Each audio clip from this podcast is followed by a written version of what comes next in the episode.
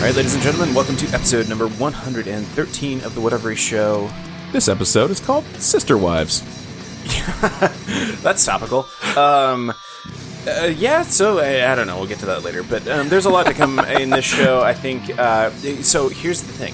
Um, we haven't recorded in probably a good three or four weeks. Uh, these show notes we've we've basically not really updated for the last Week after Infinity War was the last one that we recorded. So, yes. And we didn't actually do a regular show then. It was just an Infinity War Yeah, yeah. breakdown. So this is this is gonna be a little bit like if you're like, first off, I don't think anybody listens to the show for like breaking news.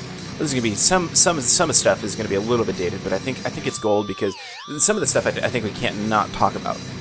Like we we've Yeah. got to get our piece in there somewhere on some of it. Yeah, but we're sure. gonna we're gonna freestyle quite a bit today too. I think so. I just- think there's just gonna be a little like bullshit. uh, like uh, you know going commando on this one, just free balling, and gonna see how it turns out. You know. Um. So, uh, some things we're definitely going to talk about. Uh, T.J. Miller being crazy, I think, is going to come up a little bit. I mean, I don't see why we wouldn't. Um, we've got some uh, a, a theory about uh, Red Skull and the Soul, Soul Stone. We're going to hit briefly. Uh, this is going to be definitely old news, and I think everybody basically is, even the Russos, I think at this point uh, have decided this is true. Um, I do want to talk briefly, uh, or at least a little bit about uh, Beth Schwartz. Um, she's the new showrunner for Arrow. Um, God damn, it's about time somebody else came to run that thing. Um, Allison Mack, uh, you know Chloe from Smallville, sweet, cute little innocent Chloe. Well, it turns out she's uh, charged with sex, sex trafficking, um, and she's part of the big old cult. That's fun. We'll talk about that. I think, Yeah. Have we? I think we might we have talked we about talked it, about it when it was bit, yeah. alleged. Um, she hadn't actually been charged yet. Now now it's official. Like Oh yeah, she's, she's being in charged. for sure now. Um, Batwoman is coming to the Arrowverse. Yeah, that can't go wrong. No, definitely. They definitely haven't screwed over any other characters, so there's no problems there. Um, Although new showrunner, maybe. and I can't imagine how there's an entire episode where she's just not like, you know, you seem really a lot like this guy that I know, but I can't mention for contractual reasons. You know, Ollie, you, you do seem like you're, you seem a lot like this guy, uh, Bat Dude. I can't remember what his name is. Whatever.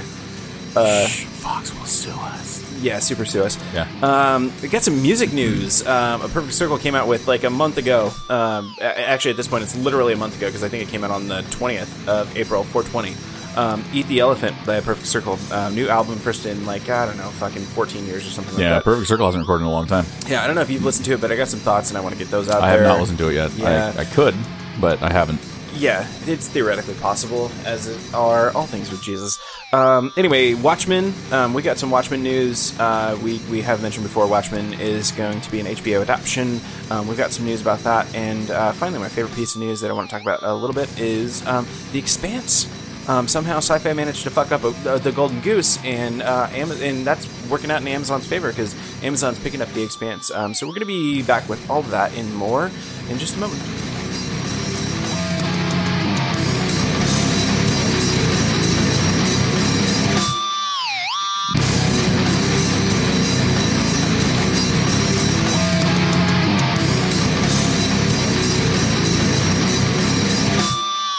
All right, let's get in there. Um, All right, I'm gonna I'm gonna start the show out on a downer. I love it when you do that. Uh, this is this is just because this is breaking news as of today, um, and we do talk about the WWE quite a bit um, on this show, professional wrestling in general.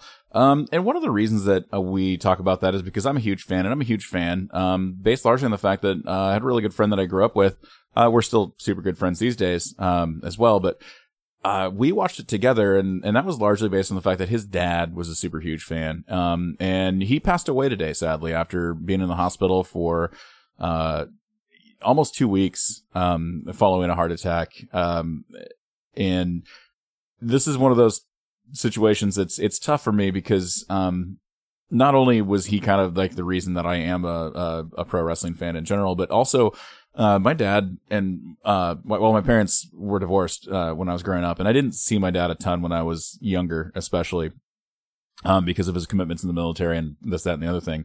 Um, so I, I didn't really have a dad growing up um, in the traditional sense, and my buddy uh, definitely did, and um, it's it's sad to see somebody lose something that is normal to them, even though it was completely abnormal to me. But uh, Frank, you'll be missed. Um, I just wanted to mention that at the top of the show, just because it's important, and uh, it, you know, who knows. Yeah, I got to say a little bit of thanks too, because like although I did get into the WWE initially for different reasons, like the only reason I'm paying attention at all now is mainly because of you, which I, sounds like is mainly because of him. So, you know, Yeah. it's it's weird how we all have influence over you know people. Yeah. So I mean, if you're mad at your dad, uh, you know, whatever. I'm sure that yeah, I'm sure you got reasons, but uh, don't stay mad too long because they may not be here tomorrow. Yeah. Well, that was deeply depressing. Now for some fun stuff. Now let's talk Um, about Eddie's sister wives. uh, no, that doesn't really have to go in. Um, we we we we yeah, that's that's not going in. There's nothing there. Um, there's nothing there that I will uh uh you know claim in a court of law. You Um, keep marking it. I'm gonna, just going to keep repeating sister wives all through the episode. yeah, I, I, I guess the short of it is like my my sister in law is going to be staying with us for a while, and uh, that's the whole thing, uh, really. So Um, who who has babies or one and another one on the way, and that's going to be fun because Eddie was just commenting to me the other day. He's like, you know, I'm really tired of there not being child locks on everything in my house. yeah, it's it's one of my favorite things about having babies, of which I'm a big fan. Everybody that knows me knows that I love babies, even my own. Uh, especially my own. I loved I loved when they were babies, and I wasn't super happy at all when they stopped being babies. Uh, but yeah, there's babies again. Uh, it's mostly not that bad uh, because the, the the fun thing that's different now is that baby's not my problem. They're not your babies. That's yeah. not my problem. A kid eats some Play-Doh, Play-Doh or something like that. Not my fault. I didn't do that. I didn't. I I didn't let the child eat Play-Doh. I'm not their parent. yeah. Yeah. Um. I probably shouldn't do that, though, right? I don't think you should give the child Play-Doh to eat. Oh, well, we're not supposed to give it to them. Well, okay. Well, now I guess that's. I mean, good. if you happen to be playing with Play-Doh, I guess, and forget to put it away, I am learning a lot in this episode, so that's fun. Um, all right. Uh, so speaking of old news, um, we do have the final Deadpool trailer, which is going to make it to the show notes. We're not going to really go over it right now, I think, because uh, you folks have already probably seen the movie at this point. Um, we haven't. We haven't. We suck. We do. Uh, I think plans must have fell through for both of us because we, we talked briefly about going like on opening weekend, and then I couldn't go, and you must not have been been able to make it for whatever. It was my reason. birthday weekend, and shit just went south. Like, not I had a great birthday and whatnot, but just like the way that things were timed, just weren't conducive to me going to see a movie. yeah. Um, the thing is, is yesterday I was I was in my house alone, completely by myself all day because the wife and kids went to a wedding, and I mowed the lawn and I did some dishes, and I'm sitting around, and I'm like, you know, I could go see a movie. Maybe Yeah. I'll go see a movie because I got the movie pass. Mm-hmm. And then I got drunk and played World of Warcraft instead. As so many of uh, either of our stories end, um, Yeah, got drunk and played video games. So, um, yeah, I haven't seen it, and I I, I don't want to delve into the Deadpool trailer too much. But the other piece of follow up news we have here is that uh, Ryan Reynolds uh, said that T.J. Miller will not appear in Deadpool three.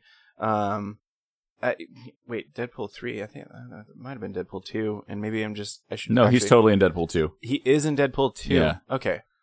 So that must have been like. in the and the headline is Deadpool three.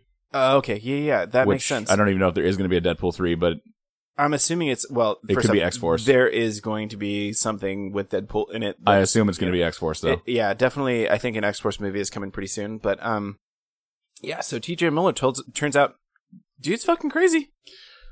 Um, I know he's been going through some things. Um, definitely some things. There's some allegations against him uh, that I guess his wife has been sticking by him, and they're they're riding the this is completely made up bullshit train.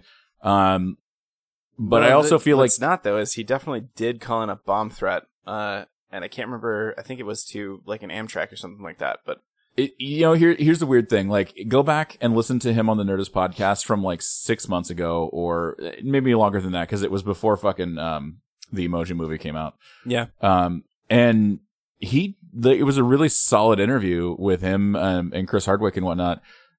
Like to the point where you're like, hey man, this TJ Miller guy sounds all right. Like I'd like to hang out with this dude. Turns out, maybe not. no. Um, Um, I, I'm actually this one has me a little bit concerned because although he's been a weird dude, like he's a weird dude in a way that I could easily explain with like he's on the right kind of meds right now, and like a lot of his behavior could be explained by like, uh, but he's not anymore or something Yeah. like that. Um, so it, it is kind of a strange like he I wouldn't say he's like been a you know super vanilla dude you know for for his career or anything like that. But there's been nothing really that I've heard that's been like wow that's I can't believe that. I mean, he's Um, eccentric. that that much I yeah, think is easily. but he's an eccentric in a way that Hollywood is still basic was basically up until like four months ago putting him in everything. Um, and now all of a sudden he's pretty much blackballed. So uh, weird shit going on there. well, I mean, the thing about it is, is I don't think he probably made enough mo- money off the Emoji Movie to pay for his meds. I, I doubt it. I doubt it. I don't know that your SAG insurance is that great. So It would it would be very surprising, actually. In fact, if anybody made any money off the Emoji Movie, then I think this world has probably gone off kilter a little bit. yeah, yeah. Yeah. Uh, so T.J. Miller uh, off the reservation. Yeah. Well, maybe that's not the preferred nomenclature anymore, but it, he's nuts. Crazy. Yeah. Yeah. Do, do, do we still say that? Or do we say like differently mentally? I don't know. See, the thing about Kate Brown is we're supposed to be offended by everything. He's so I'm sanity not, fluid. may, maybe cis cis sane. Is that well? I think cis. No, that might be actually insensitive because like cisgender is like the the that's just like you know like I I don't, Well, want to say said normal, but fluid. that's just like the, the the default. Oh yeah, I don't know. Maybe uh uh otherworldly sanitary. No, that's just now we're going way somewhere okay, else. okay. Scratch the scratch the sister wives. This is episode one thirteen, wherein we offend everyone. Yeah. I also think it might be one fourteen because I think the the Infinity War one was one thirteen Well, I don't think I'll call it that because you know technicalities. because you haven't posted it yet. well, it's a special episode. It is. It'll, it'll be a special episode. Okay. Okay, so anyway, uh, T.J. Miller, uh, we we apologize about your crazy. Um, hopefully, get Uh, you that shit are, though. sorted. Yeah, seems so like maybe fix that. seems like maybe no more bomb threats. That Yeah. it seems like that people don't really like that. Like, uh, I don't think that people do that. I Turns out it makes people uncomfortable. yeah, when you just call a little bomb threat in and you know get the whole SWAT team involved. It's weird, weird. Um, we've also got a Venom trailer for you. Again, this has been out for quite a while. You've probably already seen this, and by God, I hope by the time you've seen it, they fix the effects in it. Symbiote. symbiote. That's true as well. Um, I, I watched this trailer, and as cringy as some of the effects are, like the part that has me the most upset is when she goes symbiote, and I don't know why. It could be that that's a perfectly valid pronunciation, like either or either, and, and like that just is something that people say, or like um, I do believe uh, she did have an accent of some sort. I could be wrong. It's been a long time since I've seen this trailer, so it could be that that's perfectly normal for that. But that's all the thing I could hear in this whole trailer was symbiote. I think it's trademark and copyright symbiote. Oh yeah. I think it's I think it's a company trademark. Is it like Syfy, like S Y F Y? Like Maybe, she yeah. just S Y M B Y. Here's here's the thing about Venom. And as a movie, it's going to be terrible. Just I mean, I'm I'm throwing that out there right now. Uh, this movie is going to be dog shit. Ah, See, I wanna, I wanna, I want it, I want it to be good. It's got some, it's got some good things possibly going for it. Tom Hardy, I think, could be you know Nope, like a don't even like his acting in it. But that's the thing. I don't trust Sony to make a good movie without Marvel just holding their hands to the whole goddamn It- thing. Dog shit, dude. I'm telling you. You're probably right. Like uh, I'm gonna give it to you right now. I'm gonna say as much as like my my hopes remain high. Um, I'm not expecting anything good out of this. And and if anything, the best case scenario is that I will be pleasantly surprised that it wasn't horrible. Yeah, I'm going into this uh, firmly want firmly believing that I'm I'm gonna want to not be there about 30 minutes into it. Um, and then if I still am there at the end of the movie, then I guess they've won me over by at least an hour and a half. Well, see, the thing is, I think that definitely I'm looking forward to in the second act when Tom Hardy goes all emo as Venom and he decides to have like a, a nice jazzy dance number to show that he's he's not fucking around. Venom is not fucking around. That's why he's having a jazzy dance number in a black suit. I, dude, you might be onto something. I think, yeah, that's definitely. I I, know, you know, the, it, so far i the symbiote history in uh, um the cinematic universe, the Sony, you know, Spider-Man cinematic universe. This is definitely how that has to go. That's canon. I feel like uh, after watching this trailer though that they got a lot of lighting tips uh, from Zack Snyder. So we'll see. Could be. Um, it's definitely dark. Um, Yeah. The other thing that I really have that's a big question for me is why does the symbiote look like Spider-Man?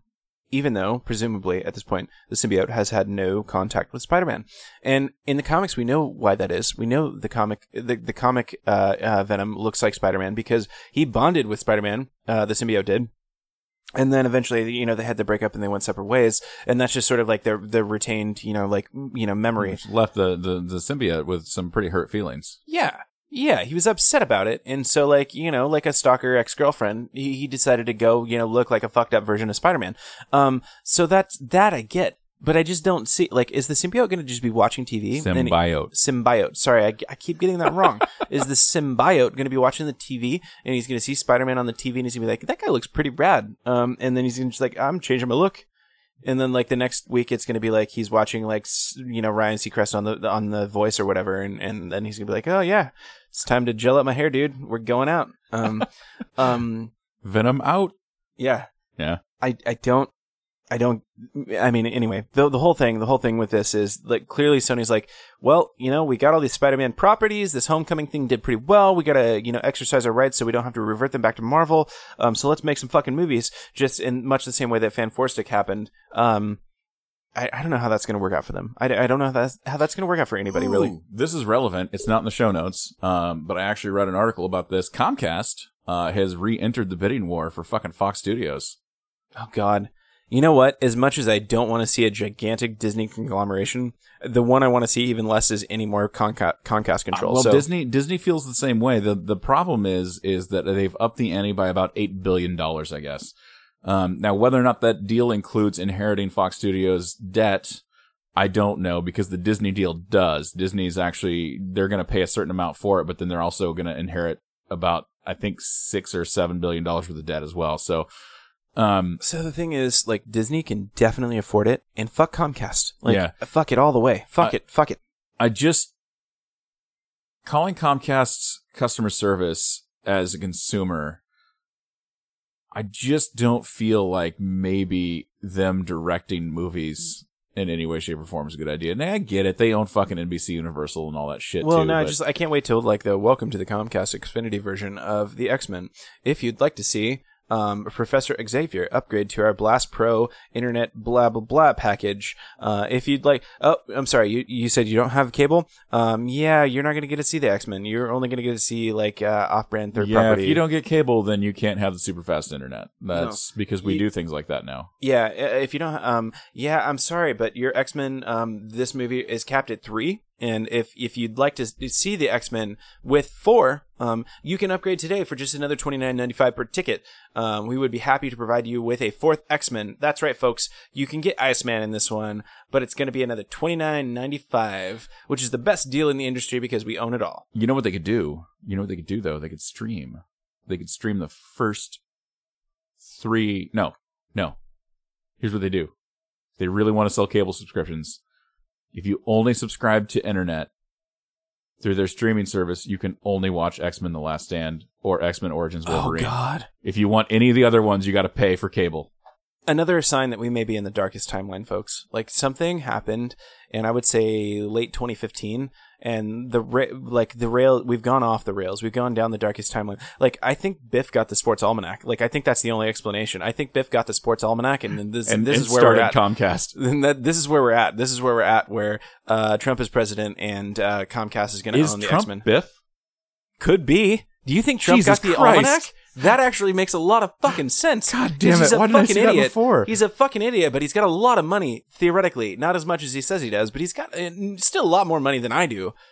Um, God. Oh, he- here's the funny thing too. We also just pulled out of the fucking summit with North Korea because they made fun of Mike Pence. Here's my thing. I make fun of Mike, Mike Pence every fucking day. Trump won't leave the country. Like what? I- I- is that all we had to do? Like, meanwhile, all of America's like, dude, dude, dude, we've been making fun of him this whole time. Yeah. Mother, mother, I can't, I can't speak to another woman unless you're present because uh, apparently that's uh, gonna be, you know, adultery or all, something. all of a sudden, tiny big missile guy says something about him, and all of a sudden we can't we can't meet.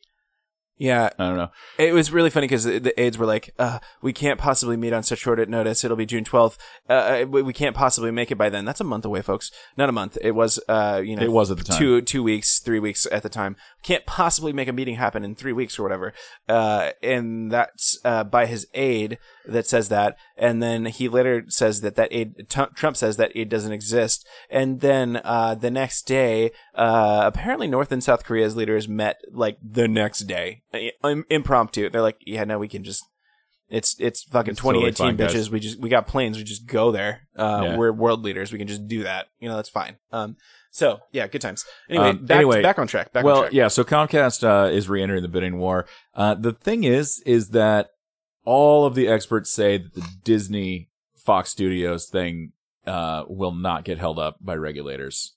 Um, there's enough language in the contracts and other things that Dude, like there's enough Disney money. Like th- th- that's the, the the real cynical part of me is like, Oh yeah, um, they, their their pockets are lined, so it's probably gonna it's probably gonna be fine. yeah.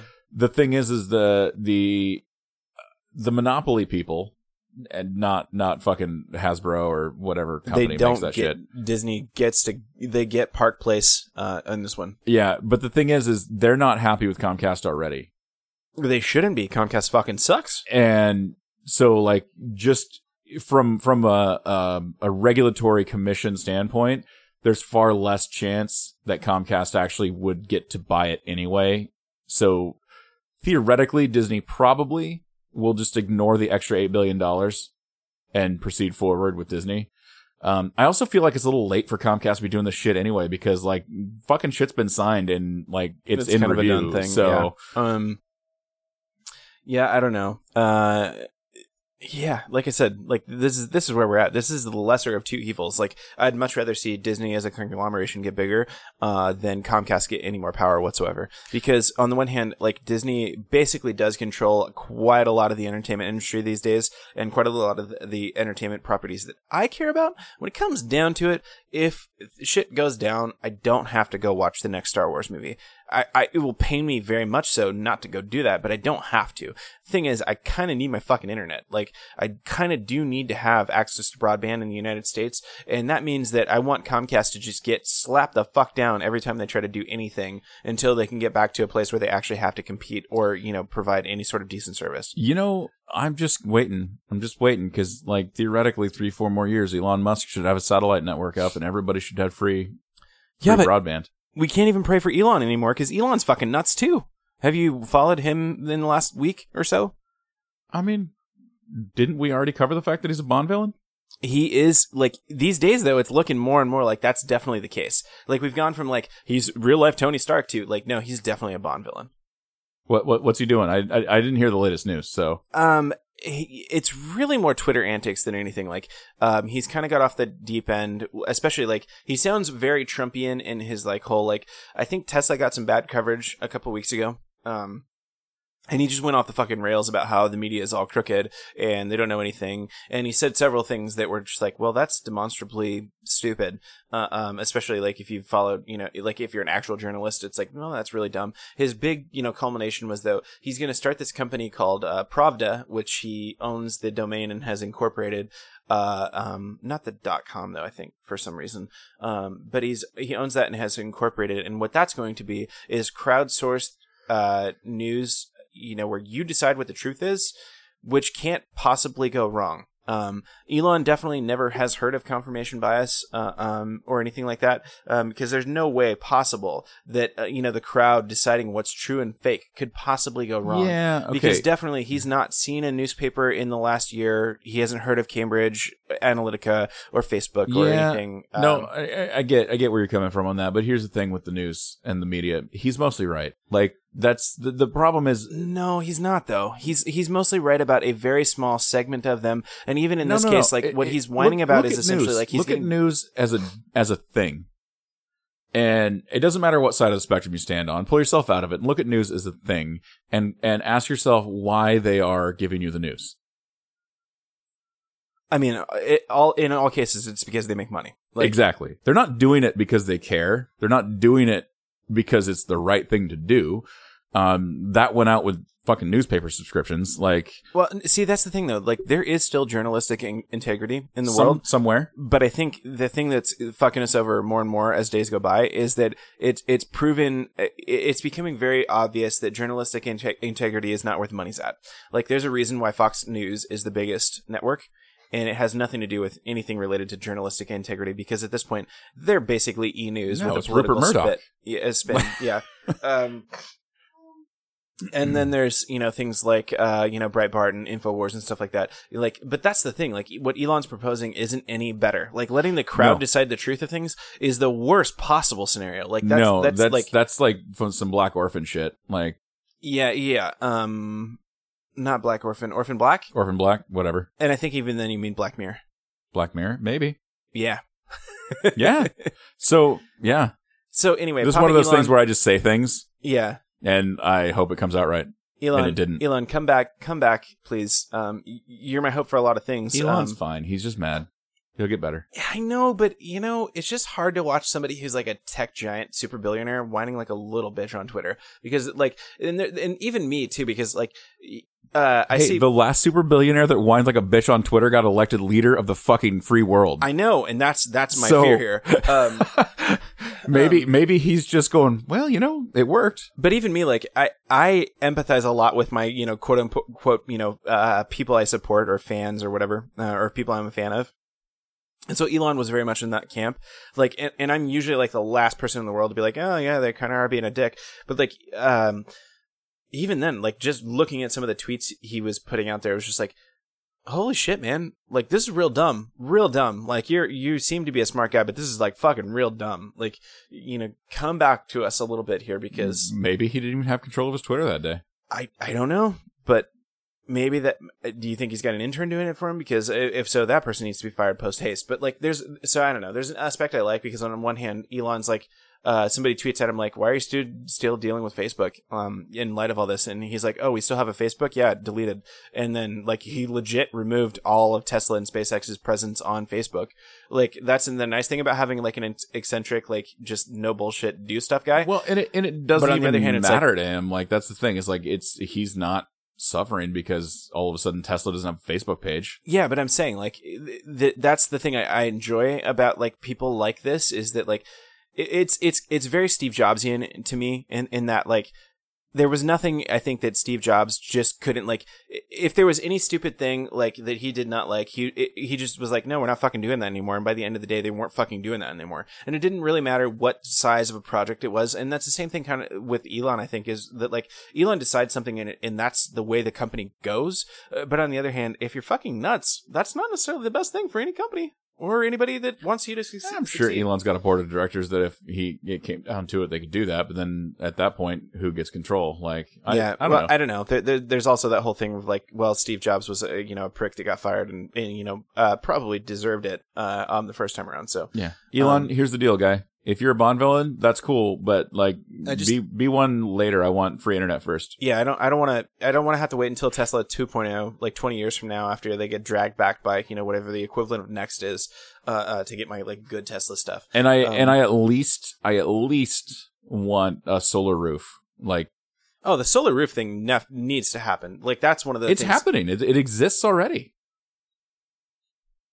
Like that's the thing. Like th- this is why I Elon, I need you to not be crazy. Um, Yeah. please stop hanging out with TJ Miller. Um, I need you to. I need you. Maybe they shared a fucking drink at an airport, and all of a sudden I, it's just I, am starting to wonder. Uh, like somebody was like, "Here, you drink this. It's very good," and he was like, "Oh yeah, okay." Uh, and then took that, and now the same thing. TJ's same thing, and then now this is where we're at. Um, so why, yeah, why was it a Russian? Like because topical humor. it was drink either drink magic potion. it was either that or a Nazi, but I think I, I think Russians are more topically are you know like e- evil bad guys. um, yeah, yeah. Russians far more evil than us. Yeah. yeah, Russians terrible. Uh, I don't can't, I don't even think I could do a good Nazi either. That's why probably maybe I guess I can't do a good German. Yeah. I can't do a good German show titles. Uh, anyway, um, let's let's move on. Oh, Uh, Ant-Man and the Wasp. There's a trailer for that out too. yeah, Um, I'm excited about this movie, not as much because I'm like, yeah, Ant Man. Um, even though I did like the first Ant Man movie, and I I definitely dig Paul Rudd in that role. My thing is, is we're supposed to get um some more answers, or at least some more clues as to the fate of our um wayward Avengers. so this is the thing for me. Like, here's why I'm excited because Civil War happened, and we were all like, "Well, where the fuck are Thor and the Hulk? What the hell's going on there?" And then Ragnarok came out and was like, "Oh, they were off doing some awesome shit," and that movie Yeah, that- was that's great. cool. um, so I'm really hoping this is one of those situations where it's like, where the fuck are, where's Ant Man and Hawkeye and the Wasp and all that? Uh, like, well, the Wasp wasn't a thing, but where's Ant Man on this? And um, like, I'm hoping it's because we're going to see Ant Man and the Wasp, and it's because it they were doing so Also cool Hawkeye. stuff. Yeah, Hawkeye Hawkeye? also not in in Infinity War, but apparently he's supposed to be in the next one and and rather relevant. So yeah. I- guess that kind of cycles with him because like the same. I'm thing guessing his movies. I'm guessing his wife and kids got dusted. It wouldn't and- surprise me. and he's going to be like, out for some. Well, I guess I'm hardcore vengeance. Yeah. Yeah. Um, that's another thing too. We uh, we should talk about this just real briefly since we're talking about uh, MCU movies. So, um, Eddie and I, for the most part, have kind of uh like we don't really dig physical media that much because it takes up space and doesn't really ever get used. Mm-hmm. Um, but I also decided a while back that if there's movies that I want to own, it's definitely the MCU movies, and I want like the entire collection. Yeah. Um, and I realized the other day that like I only needed Iron Man, the first Iron Man, um, to complete my my Phase One Mhm. um, on Blu-ray because I bought Incredible Hulk just just recently. Um, and I've owned Iron Man actually and Incredible Hulk both, uh, but on DVD because this is before the Blu-ray revolution. Um, and I was like, I guess I'll just buy one a paycheck, you know, until I get them all because they're they're Disney properties, so the cheapest you're ever going to find them is twenty bucks, yeah. except for Hulk, which I got for thirteen because it's a Universal picture, but. Yeah. Um, and then I was like, I got an ad for um, the Disney Movie Club, where it's like you you get so many movies for a dollar, and then and then you got to buy so many at their you know exorbitant regular price this- over the next couple of years. It's, like it's Columbia, House Records? 2.0. Yeah, Okay. Yeah. Um, so I did it because I got four for a dollar. And of those four, one of those movies I had to watch, uh, or I had to, I had to get to complete the collection was, um, Thor the Dark World. And I couldn't picture myself in a world where I paid more than 25 cents for it. Um, my son actually just asked me the other day. He's like, because here's the fucking thing. This kid, I, I can't get him to go back and watch from the beginning. So she's like, what's what's the Thor movie before Thor Ragnarok? Because he he fucking super loves Ragnarok. He loves Black Panther and Infinity War. He will not shut up about. Um, um, but that's really his experience with the MCU. And so he's like, what's the one before that? And I was like. Uh, it's it's it's Thor: The Dark World, and he's like, "Well, what's that about?" And I was like, "I don't fucking know." yeah. Uh, and And I was there's like, some elves and some red shit. And yeah. I was like, here's the thing, bud. It's not the same. Like, it's not the same. And so, anyway, we sat down and watched it. He lost interest, I think, inside of 10 minutes, and I lost interest long before that. Because, like, it is so totally different. Like, I, th- I think Taika Waititi is literally a gift to the MCU because he took that character in such a different direction. You know, you know who would have fit in great in Ragnarok though, and it's a shame that she's not in the franchise anymore. And I don't mean Jane Foster, Mm. Kat Dennings. The Darcy character would have actually played really well in so many different parts she of could have made it because like that's the thing that like she's the only thing that attempts to be fun in the first two Yeah. Thor movies. Like in, uh, uh you know like the only place they attempt to have any fun with the two. Plus, it's Kat Dennings, and she doesn't hot. want her to have more screen time? yeah. Um. But yeah, we we started watching it and I was just like, well, this this isn't good. Yeah, I don't like this. Um. So yeah, I, I still I still do like Thor one. I can still watch that. I think on purpose and, and not feel bad about it. But Thor two, I man, Well- man, is it so? It's it's just such the bastard middle child that nobody likes. yeah. So that's obviously one of the ones I got on the on the four for a dollar deal. But then they sweeten the pot when you get to the end. They're like, hey, if you do this, you can get another movie right now for like fifteen dollars. Wow. And then if you do the fifteen dollar movie, then we'll sell you another one for like nine ninety nine. So I ended up I think I paid like twenty six bucks for like six MCU movies. Nice. Um the problem, and this is the problem, guys, and Disney Movie Club, I'm talking to you. It's fucking twenty eighteen. I did this like three weeks ago. I don't have my motherfucking movies yet. They didn't even ship. Like my order wasn't technically processed until like Thursday last week. Damn. This past week. And I'm like Damn. I'm like, brothers and sisters, again, it's twenty eighteen. I mean, it's Disney, so I have to assume that it's the seven dwarves that are assembling all of the orders. Uh it could be And Sleepy, you know, he's just he's sleepy, so he's not doing much of the work. Maybe maybe the fucking mouse needs to get some goddamn shipping information from Bezos because if I'd ordered the shit from Amazon, I'd have had it in my hand two days later. Yeah. Yeah. Uh, and you know, I'm not asking for the world, but I would like, I would like when I hit the track order button, I would like to know when its expected arrival date is and not a no information available. Three weeks. Uh, so that's a, that's a, it seems like an ungodly long time. Like even eBay, I bought a thing on eBay the other day and it was like, well, it'll be here in, in two weeks. And I was like, well, I don't really have a lot of other choices. Uh, We'll come back to that in a second because that's actually kind of a fun topic for the show. Uh, but it actually showed up like four days later. Yeah. Um, and that was just postal, like U- USPS, you know, sort of shipping. Yeah, this only- this is not this is not a hard concept the only anymore. thing the only thing that I, I can actually remember that it took longer than three weeks to ship was the last time I ordered something on like some like Deal Extreme, I think is the website which basically sells just nothing but Chinese shit for like mostly clones and bullshit. Like I can get a free It's like- fucking postage meter from stamps.com and fucking put shit in a box and print out my label and ship it tomorrow. yeah. But the the last thing I can remember was like Deal Extreme, and that was because it was literally probably coming like from Hong Kong or something like that. And, and you know, I paid thirty seven cents for like a blue Bluetooth controller or some bullshit like that. Like it, it was not like a like you know it, it, very different sort of situation. You know, It's like getting anything off a wish or uh, fucking Exactly. Newegg half the time these days. Did I have I bitched about that enough lately? no, I don't think you brought that up on the show. I use Newegg Business at work quite a bit, and I ordered a couple fucking Logitech webcams, you know, exactly like the one I've got sitting behind me over there. Uh, and I just got my shipping confirmation that they've left China, and I'm like, guys, come on! Like, if it's an international dealer, fucking put that on Front Street when I order it, like.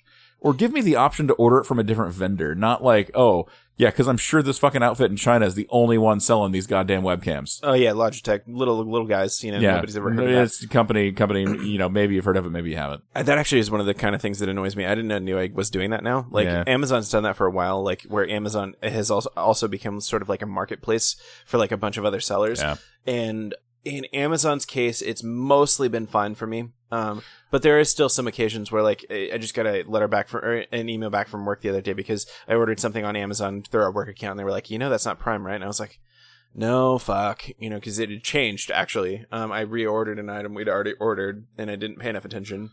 Uh, and now it's not Prime because it's only coming from a reseller or something like that. So- Yeah, I fucking I I ordered uh like three, two or three uh like MSI kiosks, like all in one computers that are VESA mountable and shit like that. Yeah. Um, I never saw them. Like they came from China, and apparently they didn't come to me because I never saw them. I got refunded from Newegg, but that was after like two months of never knowing where they were. Like, Yeah, that's that's just like unreasonable in these days. Like Yeah. two months for expensive things is ridiculous. That's that's what that's my whole thing with this Disney Movie Club thing. I'm like, come on, like I should have had that shit in a week. Like you can process on my credit card that fucking day Yeah, and and fucking put a package That's- out. That's the other thing too. Like it, it's one thing like, um, but it's Disney. You know, it's it's Yeah. Newegg. Th- These are not like little guys in the industry anymore. You know, like eh, Disney hasn't been for hundreds of years now, but like Newegg has been, you know, like one of the premier places to buy computers and computer parts for like the last ten years, um, at least. It's my Um, go-to over Amazon mostly, even though I have Prime,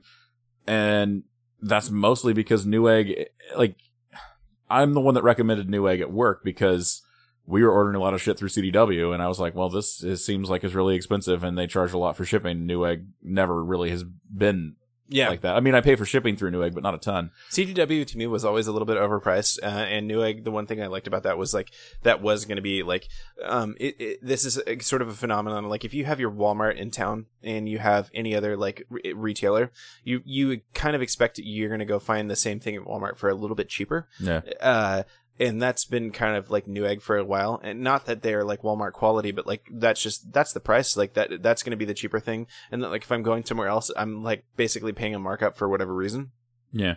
Um, and so I've used Newegg for that a lot too. But even nowadays, like when it comes to ordering computer parts, a lot of the times my go-to now is Amazon because Amazon, although they've been late on occasion, uh, uh, th- almost unfailingly, like I can get it in two days, and like with uh, since I'm already Prime, uh, with no shipping costs, um, Newegg you still do have to pay a little bit of uh, shipping cost, even if it's not you know a lot most of the time, or sometimes it's free on cer- certain items, but Yeah. um, it's generally a longer ship time. Like that's the thing. Like I generally have to wait longer which is the thing Yeah. that kills me. So A- Amazon Amazon has really spoiled us, um, those of us that are Prime members, just because like the two day shipping and sometimes even one day. It's like sometimes if you order it, like it's like yeah, if you order now, you get it in one day. yeah, I'm like, well, that's fucking nuts. And I think that's because they actually have more distribution centers, like, you know, nationwide now. But, um, and they started delivering on Sunday. Like sometimes you order shit and it's like guaranteed delivery by Sunday or whatever. And I'm like, Oh, well, yeah, that's for sure. My Love wife, that. my wife got some script pants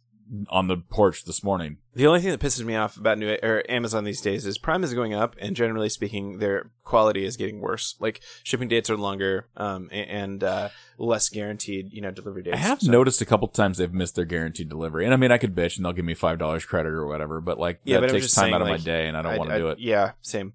like that's I guess it's I guess maybe it's worth the you know it's not worth the five bucks or whatever. But Yeah. um anyway, so you were you were talking about some eBay shit.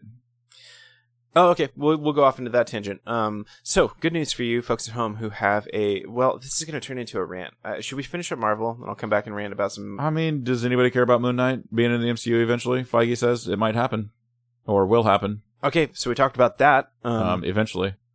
Um, and then the Soul Stone. Um, raise your hand if you're Gamora and you're in the Soul Stone. Gamora's hands are up. Yeah. I know this is a podcast, so you can't see her, but she's Little, sitting little over here baby, across little baby green hand. and she's her hands are very much up uh, because she's definitely in the Soul Stone, along with possibly maybe all the people who got snapped. Yeah, I would assume. I would Yeah. assume that's where they're at. Um, and the the other theory is that um, the Red Skull uh, was basically an apparition um, created by the Soul Stone uh, to lure Thanos into giving the Soul Stone uh, Gamora, and then doing whatever stuff. Also possible, but Um, I, I, I think on its surface level, it doesn't need to be anything more than it was. And and who knew that that was Aaron from fucking uh, The Walking, the Walking Dead? Dead. Yeah, Yeah. right. Yeah. Uh, Yeah. I did not know that. I Not like, Hugo for sure.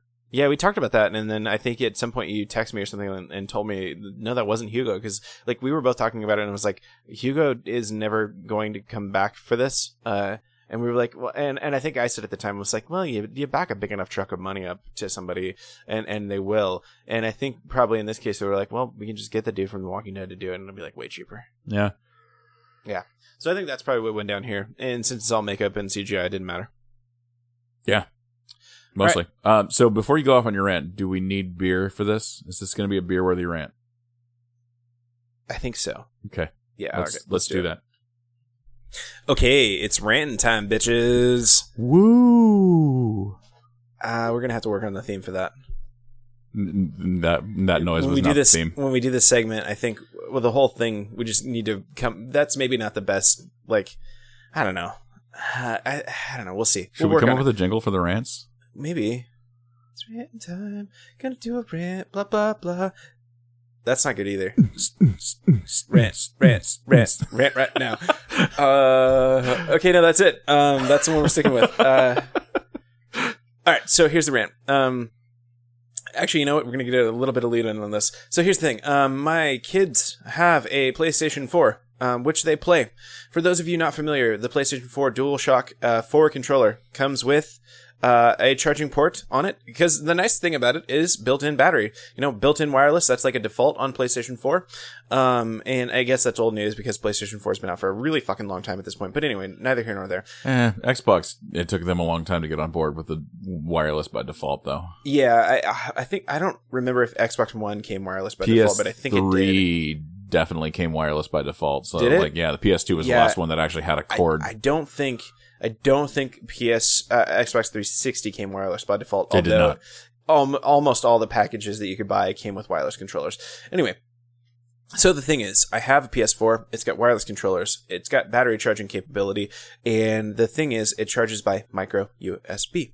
Um, almost, you know, like a million different things in the world use micro USB. And I know there's a lot of you at home sitting there going, yeah, it's so great. I only have one charger for everything. It's so awesome. I love micro USB because it saves me from all my charger woes. That's not even true though, because sometimes you plug something and it's like, oh, this charging cable isn't isn't isn't like right micro- black enough Yeah. for this or you know whatever. Like, yeah, the old the old Obama micro USB uh, um, argument.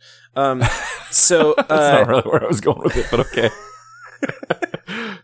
like you, So- there's there's always there's always like some shitty thing though. Like your phone will be like, oh, the this big- USB cord doesn't support the voltage that we require. Yeah, I was gonna say the bigger problem for me is usually just basic USB bullshit, which is that like you've got a charger. Like this is this is actually even a problem with iPads, which is kind of funny because I'm about to say how Lightning is so much better than uh, micro USB, but this is a problem with iPads even, which is that um, unless you've got the right power supply, which is very very rare um, comparatively for iPads than it is for iPhones and other you know USB devices, um, you, you're just not going to be able to charge it. Uh, yeah, you you've got one on your desk. I know. two point one amp, brother, Yeah. right there. Um, so here's the thing. Um, micro USB is hot fucking garbage. It sucks. It's just terrible for lots of reasons. It breaks. It breaks. And the thing is, when it breaks, it breaks the connector inside of the expensive device you plugged it into. Um, because it's got that tiny, tiny ass little thing that it's supposed to connect in, like it sheathes over. And that's the thing that is going to break as often as your cables break. Now, here's the thing. I've basically unknowingly signed up for an Amazon subscription service in which they send me one to three micro USB cables per month. Um, it works out in those, those numbers. Like I, I buy on average probably one to two US micro USB cables per month because some of the things in my house, uh, like say the PlayStation controllers, use uh, micro USB to charge, and there's no way I can get around with that. Um, there's no way to get out of it, and so the kids just break you know cable after cable because it's a shitty standard that sucks, and then um, they they uh, of course have eventually now worn out the actual ports on the PlayStation controller, and so now I'm sitting here going like I I guess I gotta go buy another sixty five fucking dollar controller because this is the worst standard possible to use for this thing. Um, even though it's popular, I know it's super popular. Everybody's got micro USB and loves it, blah, blah, blah. But it sucks. It's very bad at what it does, which is, you know, getting plugged and unplugged all the time. Um, if they wanted to do that, they should have used your mom. Um, but anyway, I, they, they, they, they needed to come up with something much more robust. I'll give you an example. I bought a wired controller for my Switch. Um, it's like the 30 $30 thing. Mine is, of course, the uh, Breath of the Wild version, but you can get lots of different, you know, blank and other, you know, versions of the controller if you wanted to. Very simple thing. No big deal. So I bought one of those, and what it, I think it also uses micro USB. But here's the thing Nintendo is not stupid.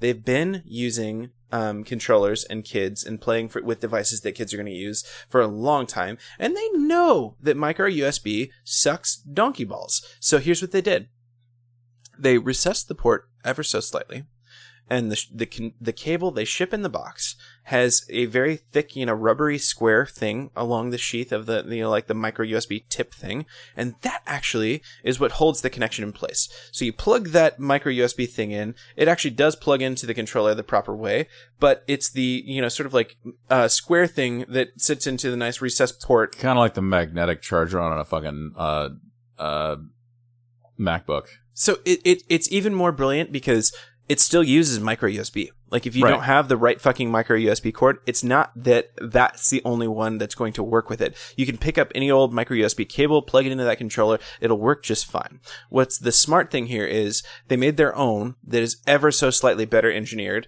and they made it in a way um, that you can still use it universally with anything, uh, you know, basically, but did it in a way that like it, it's brilliant. Uh, Like it never comes detached for me. It I don't have any worry of it breaking because it just sits just exactly the right way that it should, and it's like actually made robust, like deal for dealing with children. Um, I'm I'm gonna I'm gonna sidestep you real Okay, quick here, ahead. and Go I'm ahead. just gonna say this: I have been talking for like ten minutes, so I've never bought a USB cord. yeah, Never had to buy one. because they just come in boxes of you know, electronics I mean, and stuff like that. it it does. It, yeah, they for the most part a lot of shit. And I was an Android user for a lot of years, and so I have a lot of leftover shit from that too. But like, um, my kids have broken one. And when I say my kids, I mean my youngest daughter um, managed to fuck up my uh, micro USB charging cable that came with my PS4. Um, but then I bought a PS4 Pro and got a new one, so it doesn't really matter. Yeah. Um, yeah, no, no we we haven't had those problems. Yeah, see, I think the thing here too probably is usage volume. Like, my kid plays a lot fucking more PlayStation than I think Nat does. Oh no, Nat doesn't actually play the PlayStation. Uh, Jada and Emmy do occasionally. Mostly we use it for a streaming device though. Yeah, like I have, like I, I have I really could have bought a fucking Apple TV and you'd done the same fine. shit, but- yeah, like I have a feeling that this problem is probably going to reduce significantly for me once my you know my my youngest kid gets a couple more years older. Um, but as it stands now, like it's just bad. A- And and here's the thing, like. I think when you're designing this kind of thing, when you're designing this kind of mass market device, this mass market standard that's going to be on fucking everything, you really kind of need to be designing for like a four year old child. the fact that Like, there's like little teeny pins that have to line up and and like it's it's it's not a it's not a good technology. no, It's broken in a lot of different ways. At am I even talking to the mic? It's broken in a lot of different ways. Yeah, well, I'm just saying, like, so here's the thing, like, we um, now us iOS nerds, um, because that's you now, um, uh, you've got Lightning on your stuff.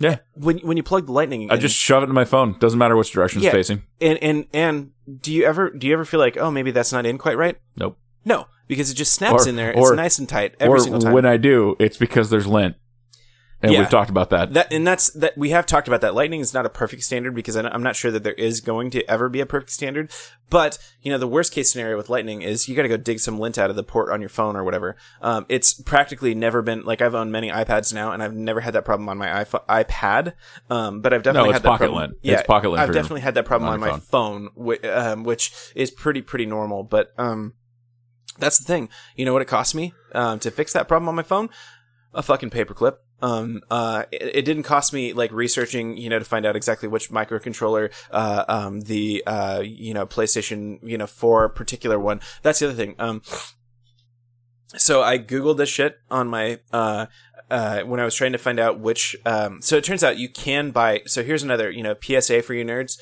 Um, it's not very difficult if you have a PlayStation 4 controller that um, the micro USB port is fuck- is just fucked on. Um, it's not very difficult to go order the piece um, to uh, and replace it yourself. Like it does require a little tiny bit of like steady hands, but for the most part, it's doable, and most idiots can probably manage it. And no, secondarily, no solder required. No solder required. Secondarily, it's not expensive either. Like um, the the most expensive, uh, it was a little bit more costly for me, um, but the the most expensive thing you, you get is like basically five dollars a part on eBay, um, which you know five dollars replaces your sixty five dollar you know ver- versus replacing your whole sixty five dollar controller. That's with shipping. Um, so it was a little bit more expensive for me though because when I looked it up, they were like, well, if you have this serial number, you need this part, and so I ordered that part and then the uh, post office lost it, so I ordered that part again. I ordered a pair, so I'm twenty bucks in, uh, and then I got them. They showed up. I opened my controller, and that's definitely not the fucking part that was in my Post controller. office didn't reimburse you. I don't know. It was like ten bucks. So I was like, eh, the fir- the first time I tried to call them, they were like, "Well, you have a two hour wait." For Well, we're the, next post office, so go fuck yourself. Yeah, Yeah. and then I went down there and I was like, "Here's the tracking number. Here's the thing," uh, and they were like, "Yeah, we definitely don't know where your package is."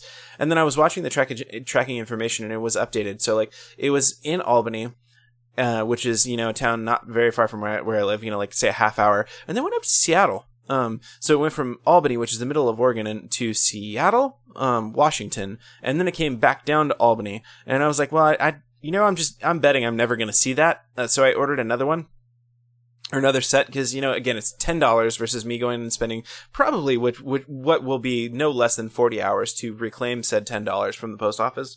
Um, and uh, so I ordered the other one, and then it finally shows up, and it's the wrong part. Um, so then I figured out, of course, that uh, the right part, and I ordered that one off of eBay. That one shipped super quick, but of course they only sent me one because it's eBay. Uh, so I got another one on the way, and so soon I will have both of my working PlayStation controllers.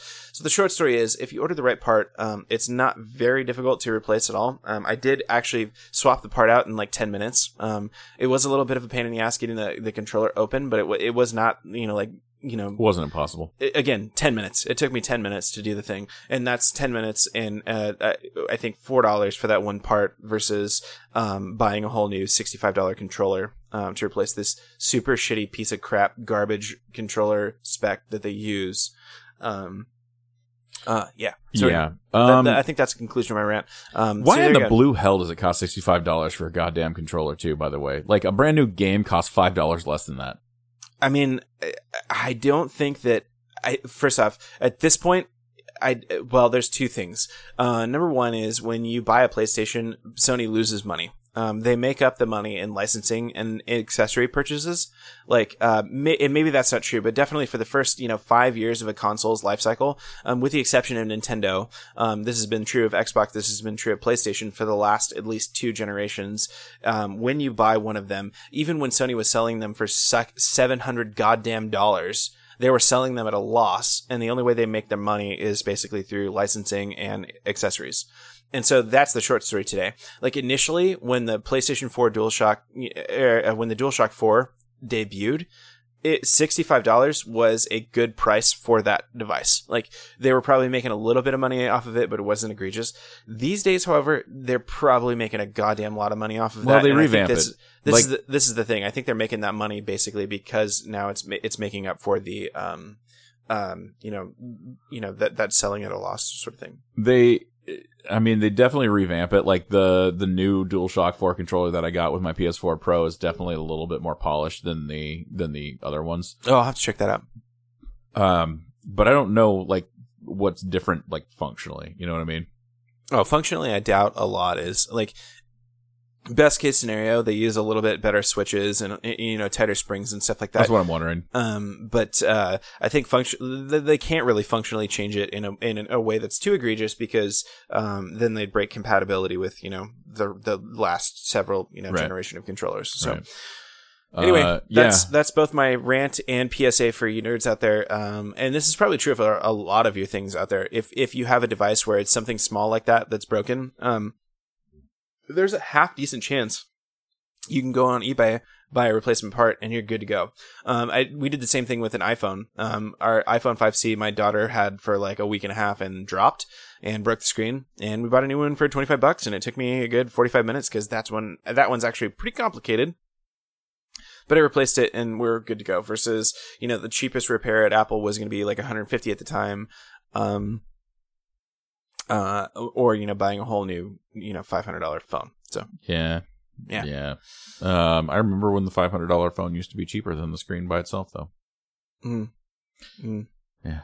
Yeah. Well, I mean, if you have a recent MacBook and one of your keys goes bad, Apple only charges you something to the tune of like five to seven hundred dollars to replace the entire goddamn top case because their keyboard is designed. keyboard's built into it It's designed in such a way that like when the um uh when a key goes bad, which happens surprisingly frequent on this frequently on this uh, model because it's just poor engineering.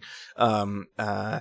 You have to spend five to seven hundred dollars to replace it. So yeah I don't have a MacBook I won't have this generation MacBook. Like, um, I I do still very much love macOS, and I've I've uh, rallied behind the cause of like having a MacBook for your you know mobile laptop machine. And I'd still say like I, I, there's there's MacBooks out there I'd buy.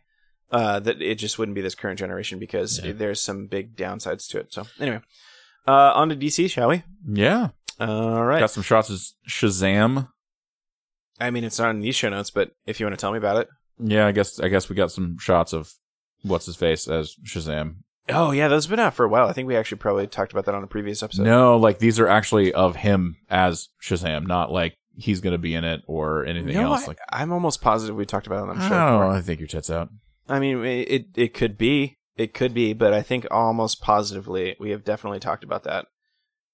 Uh, there's there's maybe new shots that could be definitely a thing. Yeah, there there is. I don't have them, All right, cool. but So, they're they're There you go, there. audience. Google it. Uh, I guess is the advice from the Whatever Show, Yeah, which I'll be doing later as well. go fuck Um, yourself. Oh no, But in the in the actual show notes we have for you this week, um, and this is going to be as of I think season seven. Um, Beth Schwartz has been named the new showrunner for Arrow. That's right. Guggenheim is out. Beth Schwartz is in. Guggenheim's I assume still gonna be an EP, I I don't I don't or maybe he's doing a full time writing gig over at Marvel now. I don't know. Um, I I'll uh, I'll open the link and actually you, you can just like vamp a little. I do know the thing is like this isn't necessarily the best thing because Beth Schwartz is kind of responsible for some really fucking shit episodes of Arrow. Um, but yeah, Um, well, I mean, I guess when Felicity and Friends comes out, we'll find out. yeah. I mean uh, the the show that you know occasionally features the hero Green Arrow.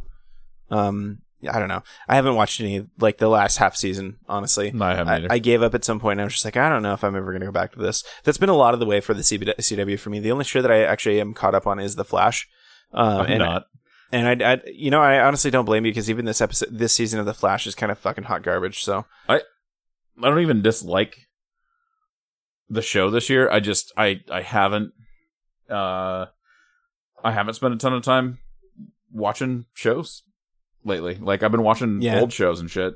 Um in fact when you got here, Emmy and I were watching Supernatural and I I'm really enjoying uh, uh another run through that show.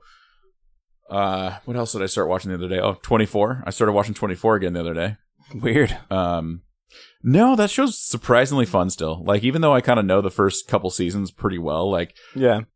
the writing in that show is surprisingly not bad, and it seems like when they when they started that whole concept, they really really kind of embraced the whole like real time aspect of it.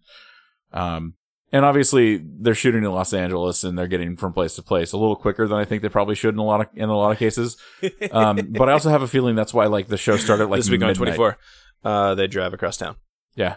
which is to say like six blocks. Will Jack Bauer make it through traffic on the 5 through Los Angeles? no, no. The answer is no. Um, I said get out of the way! oh come on, you know. uh, yeah. So, um, good vamping, by the way. Uh, yeah. Uh, Guggenheim is staying on as a producer, Yeah, I executive, figured. I figured. executive consultant role. Uh, that said, executive consultant. I, I don't know. That, that that's a bullshit title. Like they get that. Like it's hard because in Hollywood, like any title can be a bullshit title if you try hard enough. And this this is one that could be like a thing that's eh, like important, eh, or it could be like a you know like we're giving you a title now. Just please go the fuck away. You know. Um, but like I said, it's not exi- as if they're bringing in somebody completely new or doing something radically different. Beth Schwartz has already been on the Arrow uh, uh, writing team for quite a while, and she's not exactly responsible for some of the best uh, um, episodes of Arrow. Dude, she didn't write that episode where Ollie and Felicity were trapped under the bunker after the bomb went off, did she? Because that show was fucking It- shit. might uh, honestly it might be because like uh, some of her episodes were definitely pretty Olicity heavy so um yeah it, I, I don't know I, i've kind of given up having any hope for arrow I, I have a feeling that at some point the internet is going to tell me like in two years that the show's good again i'm going to read the wikipedia article for the missing seasons that i haven't watched and then watch that season and hopefully it won't be dog shit I'll probably watch them at some point. It's just, it's going to want to be one of those things where it's like, it's on my time now. You know? yeah Um, It's definitely someday I'll be sitting around and I'll be just drunk enough to want to know what happened this season on Arrow. here's the thing like it, it went from a like i watch this is one of the few shows that i watch every day when it airs to like i haven't watched a half season now and i don't fucking care at all. Um all right so moving on to shows that has huge highs and lows um uh allison mack of smallville has been formally charged with sex trafficking. Um she played chloe of course on the show smallville uh, and now she's a crazy cult leader and has been charged with sex trafficking. She, of course, denies allegations, but yeah, there's a lot of smoke to that fire, folks. Yeah, no, there's a shit ton of smoke to that fire. Um, not And- the least of which the brands that uh, apparently some of these Yeah, people have. I know what you were saying. I know what you're, you're sitting there at home and you're going, Chloe, sex trafficking? Yeah, sign me up. And no, it gets it's get it gets pretty bad. Uh, Like it's Yeah. not good. Uh, it's, it's it's not good. probably not. Probably not a thing that. Um, You're probably not going to be like, oh, that's that's a thing I want to do. And if you are, then good for you, Bao. But um, probably not a thing you want to do. All right, so Batwoman. Uh, Batwoman is going to debut in the Arrowverse. I don't honestly think this is a good idea, mostly because I don't trust them to do it right at all. Secondarily, I don't get how they're going to do Batwoman without doing Batman in some way. God damn it, she did write that episode. Sorry. yeah. Um, so the thing is here, um, Batwoman, and normally I would be happy to be seeing her make her on-screen debut because that's the other thing. Batwoman hasn't been on screen before. This is going to be her on-screen debut. Yeah. Uh, and I would normally be super, super excited about that. Uh, however, um, it's going to be in the Arrowverse. Which and Batwoman do you think we're gonna get? Do you think we're gonna get the actual Bruce Wayne's cousin version, or like the old school, like uh, Golden Age, Silver Age version of No, Batwoman? I think we're getting in like a new one. Yeah, for sure. I think we're getting the cousin one. Um, Well, that's gonna be really hard to explain when you can't actually explain. Yeah, see that that this is a tricky one. This is one of the reasons why I almost don't want them to. I guess you know, like they did it with Ra's al Ghul, and the way that they did it was basically by pretending that Ollie was Batman, um, which they've been doing, you know, with reasonable success since like season one. Um, Also, and I just I'm, I'm you you mentioned uh, Ra's al Ghul, and I'm I'm gonna I'm gonna segue for just a quick minute. Well, then we'll get back to what a terrible idea about Batwoman on Arrow is. Um, but I'm watching Gotham, Okay, um, which I know is a show that you forget exists a lot of the time. definitely for sure. Uh, but Ra's al Ghul is in uh, the current season of Gotham, and he's portrayed um, by um, Doctor Bashir from Deep Space Nine, um, also known as uh, the Prince of Dorne. Oh yeah, yeah, yeah. Prince of Dorne, got it. Yeah, um, one and well, the one in, the one in yeah. the chair, yeah. Yeah, yeah, for sure. Um, and he's really good. And they even they even kind of do his hair up to like where it has like little the little the, the Algol, you know, the, sort the, of like the feather thing. Things. Yeah. Um, it's it's uh, I like it. I actually like the season of, of Gotham. Yeah, we kind of go through this all the time. Like, um, Gotham is one of those shows that, like, I seem to kind of like when I'm watching it. Here's the thing: I like Gotham for the first five minutes and last minute of every, or last five minutes of every gi- given episode, or any given episode. Uh, it's the middle, you know, say forty that I don't really care much for, um, Um, and that's kind of how Gotham falls for me. And so, like, I, I rarely ever remember to watch it until like I'm actually sitting down. For Here's here's the thing. Gotham has slow played a lot of characters. Okay, Did I drop this? Did I did I drop the spoiler on you about um the Butch character? Because I'm gonna drop it right now, and maybe this will en- en- entice you to watch it or whatever. Um, he's fucking Solomon Grundy. oh, I could see that. Yeah. Now he's full on Grundy. Like I was like, what? And I was super confused about it, but um, but it totally makes sense. Like when you go back to think about it, because Butch was always kind of like the the heavy anyway. Yeah, Um, not not always that that intelligent, and then you got Grundy, who's um, you know, way less than that. yeah. Um, Born on a Monday. yeah. Yeah. Yeah. no, and and they they kind of have his little origin and all that kind of stuff, and it's uh it's pretty cool. Um, Penguin uh, definitely is is uh still a big deal. Riddler, um, I am early enough in this season right now where the Riddler. here's here's the funny part about the Riddler in this season. Uh, he's stupid.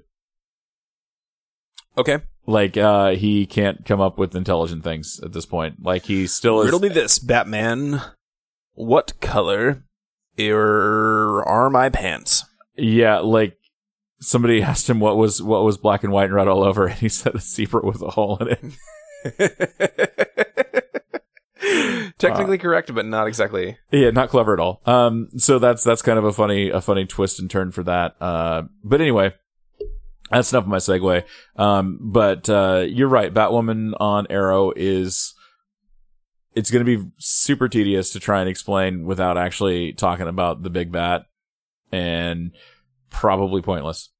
Yeah, I mean, so number one, I should be excited for this. Like that, that's the that's the my my I guess crux of this is I should be excited for this. In actuality, I'm terrified for it because I don't. It's it's going to be kind of hard to do properly because I, I'm almost positive for contractual reasons. Like the best we can get is like, oh my my friend in Gotham, in much the same way for Supergirl season one. Like the best we could do is my cousin, my cousin, my cousin, my cousin.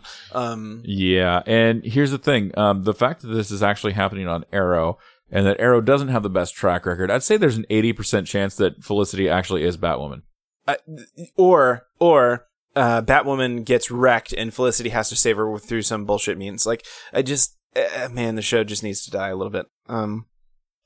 All right, on uh, happier news. uh, Maynard Maynard put out some some music. Yes, uh, yeah, Maynard and some other people as well, like uh, Billy Howerdel. I, actually, it, it's more fair, I think, to say that Maynard and Billy Howerdel put out some music, um, uh, because they're definitely the heart and soul of a Perfect Circle, uh, as much Maynard as uh, Howerdel. Um, so anyway, uh, Perfect Circle came out with a new album. It was released on April twentieth. It was called. It is called "Eat the Elephant," and it's a it's something. It is something. So number one, I I think I mostly like the album. Um,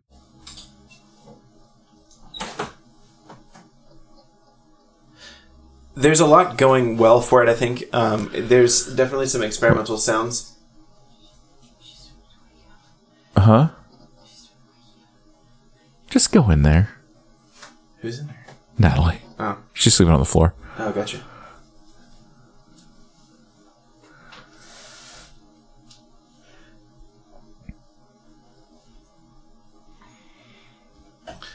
So there's a lot going on for this record. Um, so here's the thing. I guess the, the the the the worst thing I can say about it is like if you go back and listen to especially Thirteenth Step, um, that is very much a, a, cohesive thing that flows from one part to the next all the way to the end. It is one of my uh, few and few like perfect albums. Like it is definitely a desert island record for me. Like uh, I I love that album front to back. Everything on it is great, and as as a whole, it is uh, uh better than the sum of its parts. Um, I feel the same way kind of about Lateralus versus any other Tool record. Um, like, don't get me wrong, there's some better tracks on Ænima, um, or even 10,000 Days, uh, but Lateralus as a whole is the better product. Um, uh, Lateralus is probably.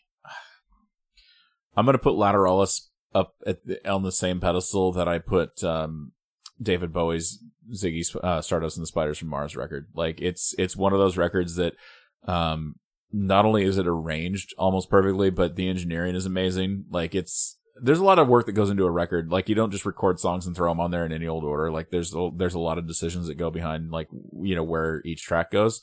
Um and so I mean when you when you think about it in terms like that, almost any record that's somewhat decent is actually kind of a feat of engineering um from that aspect alone. But uh Lateralus is kind of a masterpiece. Yeah. So both 13th Step and Lateralus share this quality for me, which is that um, I kind of feel a little bit dirty if I don't listen to the whole album. Yeah. Or if I don't listen, especially if I don't listen to it in order. Like, it's one thing if I catch it on the radio and I catch a song, you know, like whatever. Also, The Fragile by Nine Inch Nails, same thing. Again, another perfect example of like th- there's a lot of good tracks on the Fragile, but if you listen to it as a whole, taken you know one after the other, it, it is such a better experience in general. It, it is it is an experience itself. It's sort of like sitting down and watching a movie. It's like yeah, there's a lot of cool fight scenes in that movie, um, but you really need to watch the whole thing to f- glean what it's getting for. And even movies, that's you know not always the case. Sometimes the movie is literally just one fight scene after the other that you really enjoy. Um, Eat the Elephant definitely doesn't fall in that camp for me. Uh, uh, Eat the Elephant is kind of a weird sort of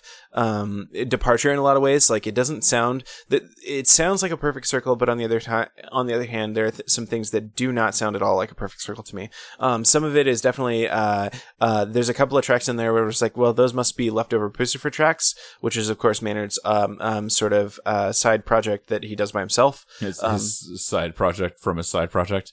Yeah, um, it, I don't really think it's fair to call um, a, a, perfect circle a perfect circle a side project anymore, and I think even uh, they they are, don't really characterize it as such anymore. But Puscifer remains definitely a side project, and um, there's a couple of tracks on this record that definitely feel more like that. Um, more akin to Les Claypool's Flying Frog Brigade. Yeah. Uh, there's a couple of other tracks too that don't really sound like anything to me. Like they're not bad bad tracks. I like them just fine, um, but they sound a little out of place on the record, and um, they also sound a little out of place for a perfect circle song. Um, the one that I can think of is uh, for for sure is "So Long and Thanks for All the Fish." Which don't get me wrong, I like that song. Um, it just sounds neither like in a perfect circle song to me, nor does it sound like it belongs on this album. Um, uh, and there's some other things like that too. Like, uh, um, gosh, I can't, I can't remember the name of the other track that I'm thinking of, but, uh, th- there's a few, few songs on this, this album that just don't really kind of fit to me. Uh, that said, it is mostly a good album. Like I, I do, I, I, do mostly enjoy it. It does have a different vibe than other Perfect Circle albums. It's a lot more chill, I would say, in general, and that's, um, you know, I, a 13th step for example wasn't exactly a loud record. There are definitely some upbeat songs on it like um, um, the package the outsider uh, pet um, etc but it's a lot more morose uh, uh, just in general. Like it, it's a lot more like a chill. This one i think follows a little bit of a similar pattern but this is definitely a lower beat. There's only a couple of really like uh, um up up you know up tempo maybe not up tempo is the right word, but like loud songs. There's only a couple of really loud songs on there. Like the Doomed is the one you probably heard, um, because that's you know the first single off the album and it's been out for months now. Um, but there's not really a whole lot of that on the record. Uh, that said, um, some of my favorite lyrics do fall on this album. Um, at least some of my favorite Perfect Circle lyrics, and some of them actually, it's it's kind of funny because like on first listen, I was like, oh god, I don't like this. The Doomed was that for me. I think the Doomed, the first time I heard it, I was listening to Spotify while I was like sleeping, and I woke up at like five in the morning for no good reason at all, and Spotify was still playing, and then the Doomed came on, and I was like, well, this sounds like a you know Maynard cover band, and I was like, wait a second. And then uh, I, I kind of forgot about it. And then I heard the song again, you know, through similar circumstances. And I looked at my phone and it's like, oh, that's a perfect circle. And so I looked at that and I actually do enjoy that song more, uh, knowing sort of more about it. So like I wasn't, you know, it should surprise nobody. Uh, I'm not exactly super up on my church lore or anything like that, or the Beatitudes, for example. Um, and so, although I did kind of get the reference, knowing what like he's doing a play on the Beatitudes and stuff like that was a lot more poignant for me. Um, um, and then listening to the lyrics make a lot more sense and sound a lot less like, um, uh, I guess emo. Um, there's a couple of songs on there that kind of fall into that camp for me. With like uh, the first listen, I didn't really like, but as on subsequent, uh, I, I really, really enjoy them. So, Um, on a weirder note, Casey and I rediscovered uh, 10,000 Fists by Disturbed. that is weirder. Um, Don't get me wrong. I can't I, like I can see you listening to that. I can see Casey listening to that, but I can't see that being like something that Casey like puts on on a regular. no, we used to listen to that a ton, um, actually. Um, and it, we saw them at Ozzfest in 2006. Um, and they, Yeah. they put on a, a fucking fantastic show, actually. They were one of the better acts of the night. Um, I, I think I saw him at Rockfest probably the same year. the actually. same year. Yeah, They, they did, they definitely did Rockfest the same year, I think within a week of, of the Ozzfest show that I saw. yeah. You know what's sad? They don't do Rockfest anymore. Uh, I don't know if it's sad or just one of the. They don't do Ozzfest anymore either, but like, well, they do, but it's like not a festival that travels anymore. They yeah. Well, I mean, two days. Is different because you know Ozzy is kind of Ozzfest, but um, Rockfest, like I guess music festivals, unless There's you're no Coachella. KUFO anymore, so. Yeah, that's true too. Uh, but uh, People just don't listen to music. I anymore. forget how great of a record Ten Thousand Fists is. Like when it comes to Disturbed records, like uh, the first one was all right because it, you know, it had some tracks on it that that were super. uh uh, I don't want to say radio friendly, but like they they were definitely um singles tracks and whatnot. And Yeah. then like Believe came out and it was a lot mellower. I want to say.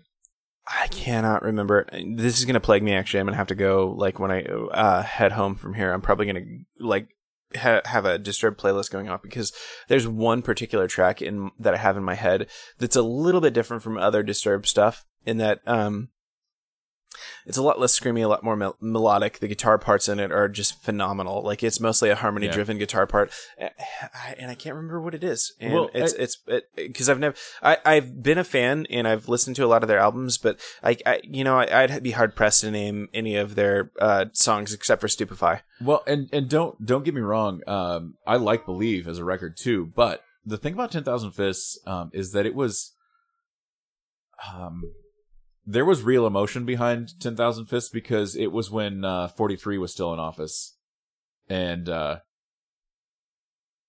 you know, there was lots of things to be angry about, and now I think about those things, and I don't necessarily trivialize them because Forty Five is just that much worse. Um, Oh, it, that's actually one of the fun things for me is like all these records that I really liked when I was a kid because they had like this nice teenage, like this angst, you know, There surrounded by the current to it, political yeah. climate. Um, you know, like um, Megalomaniac by Incubus, because I was definitely heavy into Incubus at the time, uh, and that that song was based that that was like a love letter dude, to I'm surprised you didn't have the mushroom from their first record tattooed on your dick. Yeah, that uh, I mean, it was already there, so I just figured I'll just stick with it. Uh, and just if anybody asks, I'll be like, "Yeah, I got that from Brandon Boyd." Um, but um, gay. Anyway, uh, It's that's uh, it's not a mushroom. It's VD. yeah, but uh, but yeah, there's been that element of things too. Like all of a sudden, like it's it. You know, we've sort of been lulled into complacence by having eight years of relatively normal normality. Uh, because you know Bush's years were a fucking train wreck, and then we were like, well, that's over finally. And then the worst thing about Obama is that. Uh, he couldn't get anything done because the Republican Congress like was stonewalling at every fucking step. Like that's how you know you have a good president. Is Saturday Night Live sucks for four or eight years. Yeah, basically.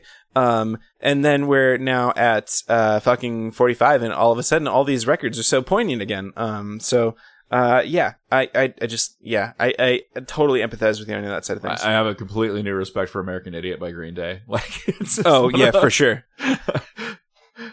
uh, and that guy was on heroin. So come on.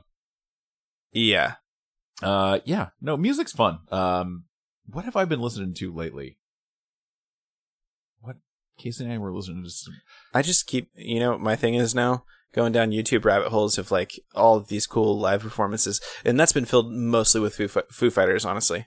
Yeah. Maybe because I'm going to a show soon, but it's also because they're just fucking good. Like, oh, yeah, uh, and I definitely have been hitting the Chris Cornell pretty hard. Uh, what with last week being Same. a year. So yeah, I didn't. That was unintentional, but like, uh, that's all we listened to today was Soundgarden. Like, Yeah. um, Soundgarden and Chris Cornell. So it, it's nice because I can I, I can start listening to that kind of stuff now um, without immediately being like, oh man, he's dead. yeah, Um, to where now I get into it and I'm like, oh yeah, never mind, this guy's dead. Like, yeah, never, never mind, we're never getting this stuff again.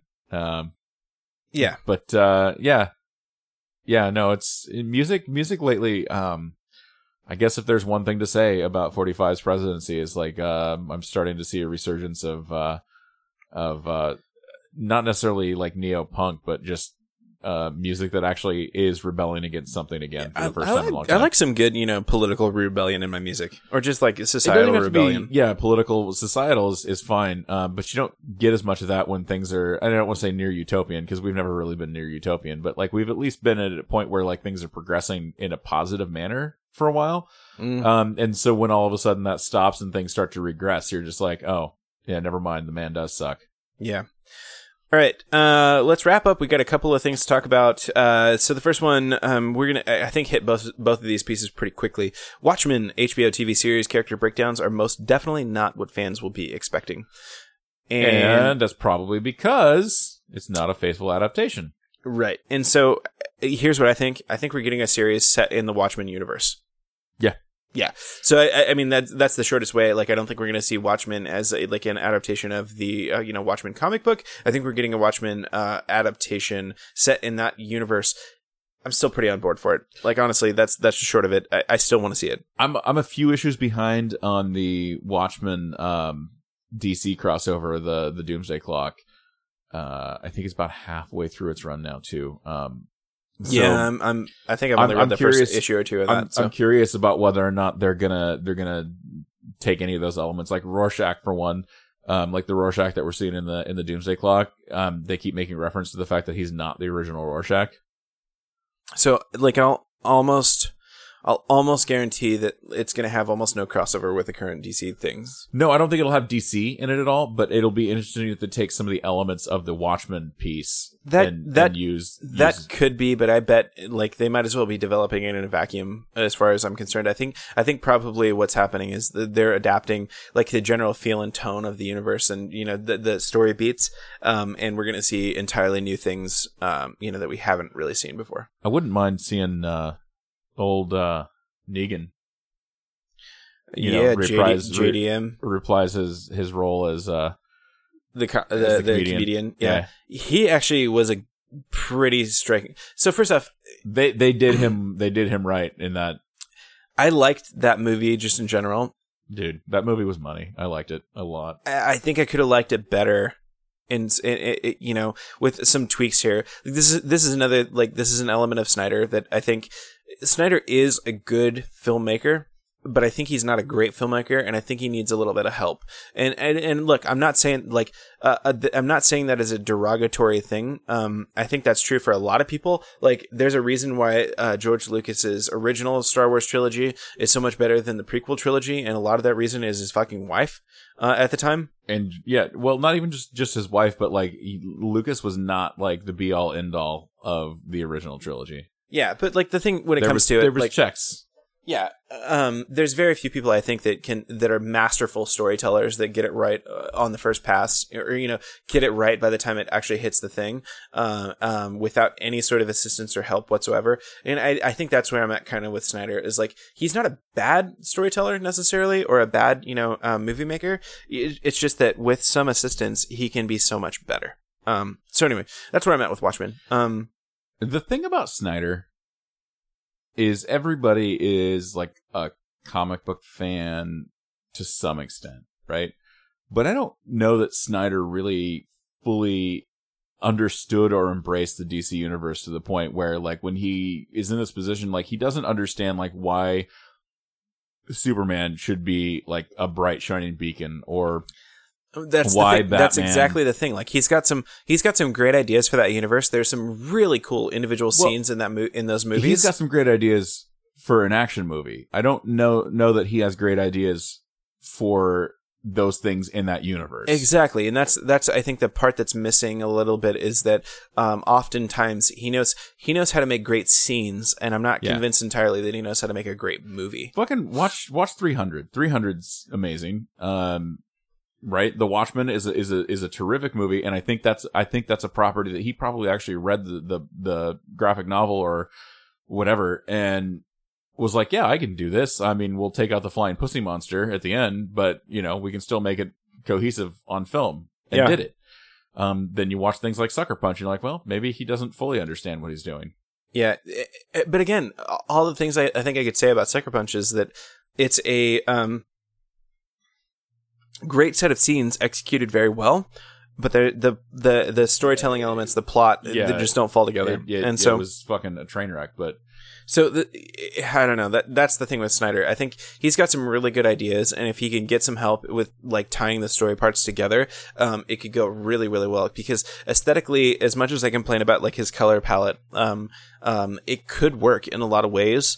Uh, it's just that he misunderstands the characters at sometimes at such a fundamental level um, that he shouldn't really be in charge of the whole plot He's- for the his shit with color, he does he does weird things with color. Like the Watchmen is one of the few things that I've I've seen where it see, it feels like his color palette was almost exactly what it should have been for the movie. But well, then, but that's the thing that like that is very much the Snyder palette. It just really really works for that property. well, but then you look at things like 300, which was almost black and white, but then there's color in certain spots, which is is also again because of that particular thing it works very well you know where it doesn't Um, really work though superman and batman yeah. Superman and Batman doesn't really work, and that's one of the things that I thought was super distracting about Sucker Punch was it was like the whole the entire film was shot in like a sepia fucking filter. Like it was yeah. weird. i mean it, it's a it's a thing that again it's like a very snyder thing. Like it's it's like a trademark. Like every director wants to kind of have the stamp on a thing.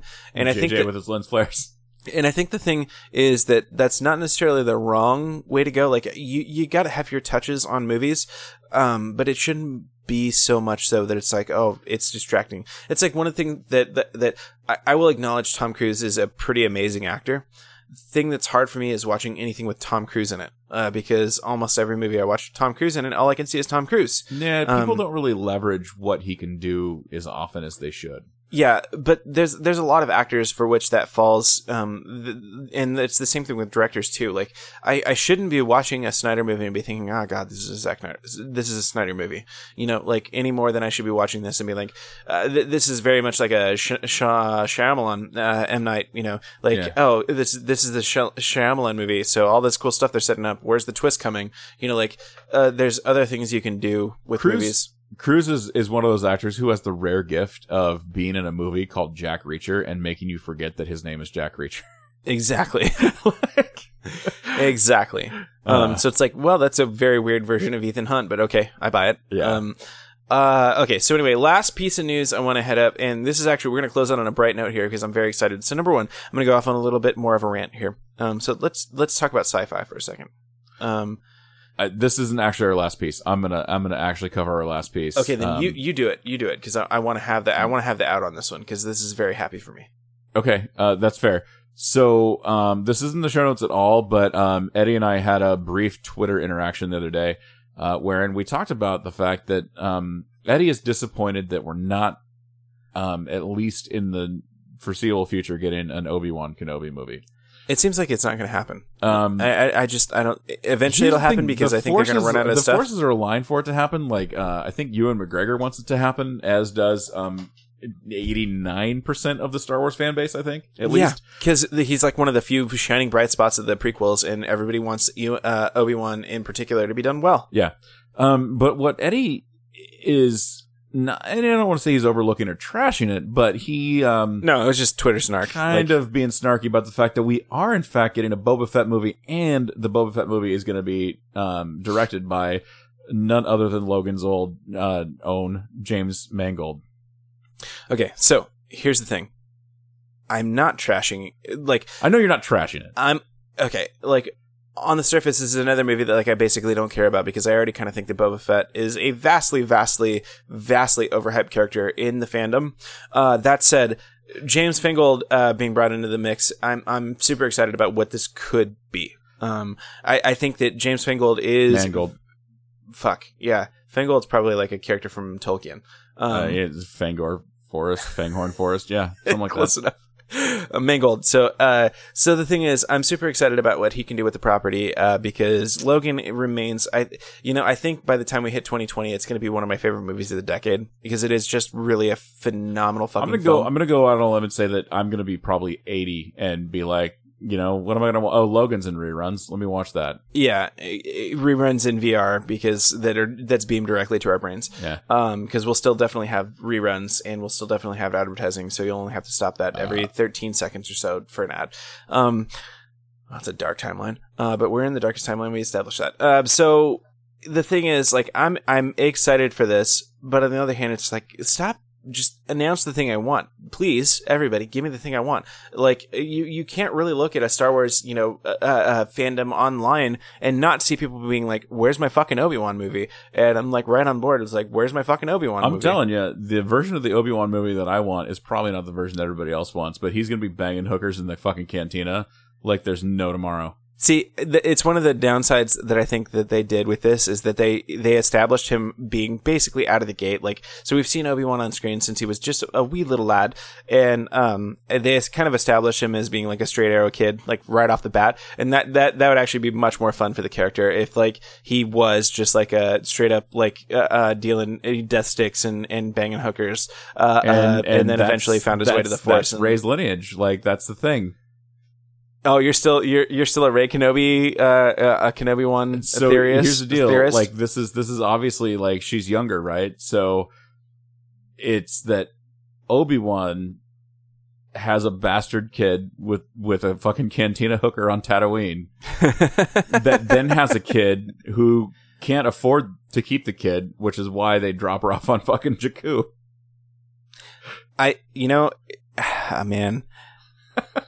And that's obviously never going to be a thing. See, we're gonna have to go down like a half hour rant on about Star Wars uh, Episode Nine or Episode Eight about at the at, you know, like the whole like, well, why didn't they do anything with any of this sort of thing? And so I, you know, it could be because we could get to Episode Nine and they do decide to d- revisit some of this stuff. Like, there's many ways in storytelling, you know, in in, in kayfabe, so to speak, that they could solve uh, these Mark Kylo problems. Ren's going to be like, I told you you were insignificant. Your fucking grandma was a whore. Yeah. Exactly, and, and like I know you're like th- that's off the cuff, but there's lots of ways storytelling wise they could establish, you know, whatever parentage they want. Um, because number one, we're dealing with a shady narrator. Like you, you can't really trust Kylo Ren as being the authority on whose Rey's Right. parents are. Um, e- even even given like even even given like nothing else, like you just shouldn't. You're you're trusting the villain Well, with like thing. a key he's piece a of information. Sith Lord, like he's he's trying to mani- uh, manipulate the situation. It's not Sith, but yeah, Well, you know what I Dark mean. Force Yeah. user. Yeah, blah, blah, blah. He's a knight of Ren. Yeah, which again we did nothing with in this movie. Fuck, man. Okay, let's not. Let's Yeah, what, not. What, what's a knight of Ren? We're, well, let's not do anybody this. fucking explain to me what Let's a not do this is? because I know you're thinking you were you were watching episode episode seven and you're like, oh, they're going to talk about that in the next movie for sure. Uh, but let's not do this in this this this episode because we we've already been going for a while. Have we? Ah, we're 147 in. That's, Yeah, that's, well. this is comparatively speaking, this is a short episode. Yeah. So anyway, um, the, the here's the thing. The thing is for me, like uh, this Boba Fett movie. I don't know. I guess it's okay. Um, I'd much rather they do more things uh, outside of the main canon a little bit. Like as much as Rogue One is definitely a part of the main canon. I'd much rather they go more that direction. Like I want to see them start like for the one-offs. Like if they're gonna keep with the Skywalker story, like and and I don't think that's a bad thing. I think they should kind of do that for the next. You know, like I could see another trilogy of movies. You know, based sort of around the Skywalker Yeah. story Yeah, yeah. For the off, the off year movies, you know, where we get our our solos and our Rogue Ones and whatever. I'd much rather see them branch a little further out from the main canon. Dude, and so I think like, they made a huge mistake with Solo, and I'm not even positive this is true. This is this is this is a rumor that I've read, and it's I've not read deep enough to substantiate it.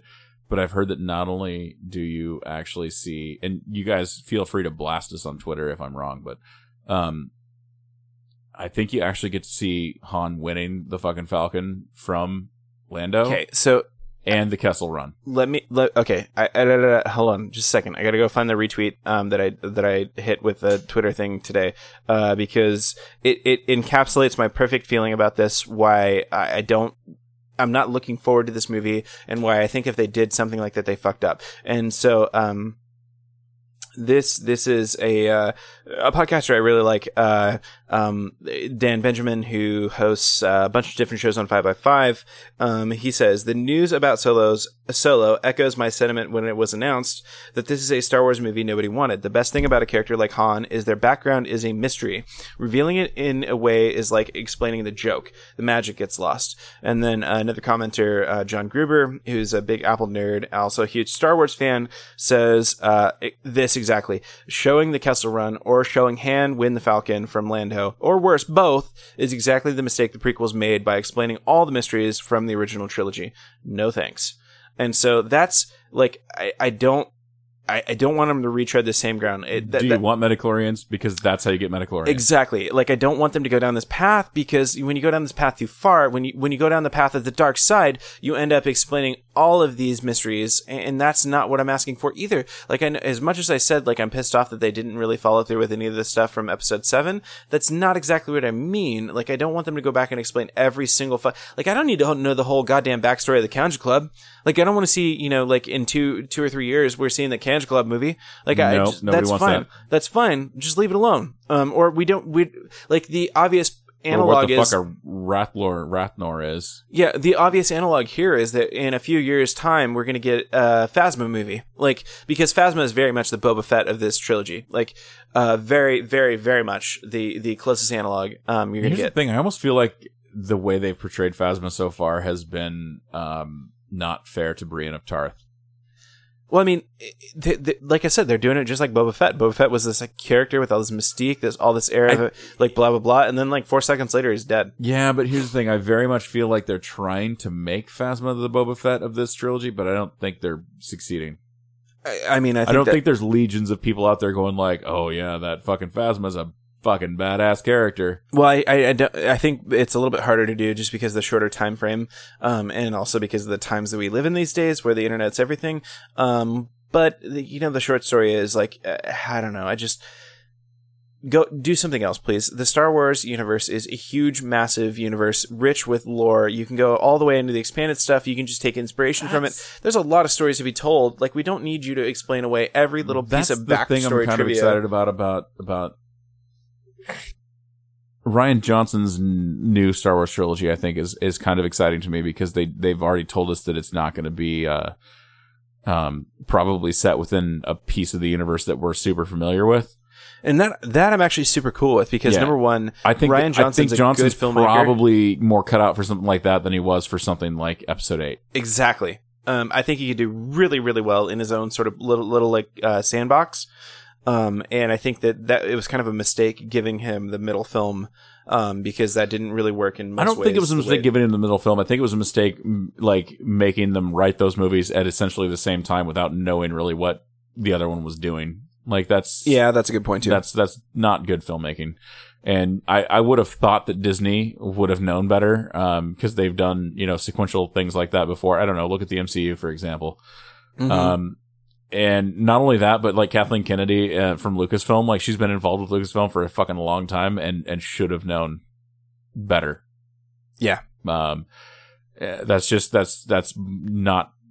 It's, it's terrible planning. It just that's all it breaks down to is it's a bad decision. So the planning's bad, but like I don't know, there's a lot of things that even planning I can't, I, I, I think don't really solve for that. So, um, yeah. Anyway, the short story is like Boba Fett movie, Mangold on board. I, I'm I, I'm on board for that. That that's that's fine. I just I think they're making a little bit of a mistake in that, um, thinking that fans have are only glomming on to this one particular storyline within the Star Wars universe. he's worth a lot to me, bub. Yeah, Come on, yeah. Wolverine. No, and I got you. Fett, Wolver Fett. mix it. Yeah, that that's that's you know I think actually that's going to be Mangold's con- contribution to this film and I think that's why it's going to make a bajillion dollars at the box office. Hugh Jackman as Boba Fett. Hugh Jackman as Boba Fett. Um, I, I- you know, now that you say it, I think so, and I think obviously they, they they have to give him the backstory so that he has the claws in the movie. Yeah, why I not? I think we might just be making a Space Wolverine movie. Let's do that. Let's make Space Wolverine. Space Wolverine. Eh, why not? There's, they, you know, they got comics to draw from on that. There's plenty of Space Wolverine comics. O- Old Man Logan did a good Space Wolverine moment. Yeah. Yeah. All right. So, All right, let's let's let's do the the uh the Jeff Bezos happy ending. yeah, let's do the happy ending. No, I want to do the Scooby Doo ending. Uh, Oh, that's Wayne's World, boys and girls. yeah. Most of you aren't gets old that enough. reference. Uh, I'm sure. Um, okay. So here's the thing. Um, sci-fi. This is going to start off as a little bit of a mini rant because Sci-Fi is a television network um, that used to be called Science Fiction TV or whatever, and they of course Yeah, that. mostly just been the science fiction channel, sci-fi channel, but you know. Yeah, yeah. But they, now it's they, Siffy. They, they they shortened that. They, they shortened it to you know sci-fi, uh, the classic styling S C I F I sci-fi, and then of course at some point some tool uh, around the early 2000s was like, no, we, we got to branch out. We got to expand our We gotta brand. We're, rebrand, yeah. we're putting the wrestling in there, which again we like wrestling. It's fine. ECW on sci-fi. Um, and they we're like, but that's not really sci-fi. And now all we're doing is showing ghost hunter shows. So what they did instead was they decided to rebrand, and they're going to call everything S Y F Y sci-fi, sci-fi, sci-fi. Um, and there's no shortage of fuck ups from that on. Um, so Syfy not quite to the level of Fox with their whole canceling Golden Goose properties. Um, um, Syfy in its most recent blunder has decided to cancel The Expanse. Um, so here's the thing you need to know about The Expanse. If you haven't watched it, it's one of the best things on TV right now. Uh, full stop. Number two, critics agree with me. Uh, number three, so do audiences. Basically, everybody everywhere is rating the show as being amazing uh, it, because it is a very, very, very good show. Um, Here's the thing about Syfy that um I don't understand really all that well and you know, take it for what it is, but um Casey and I were huge fans of Eureka. Yeah. Uh super fun show. Uh got a little weird after season 4. yeah, uh, but still a fun show. Um, and then it, it, at the at its peak, at its peak, where it's like the most watched show on Sci-Fi, blah blah blah. All of a sudden, there's no more, and they're just like, well, it got too expensive.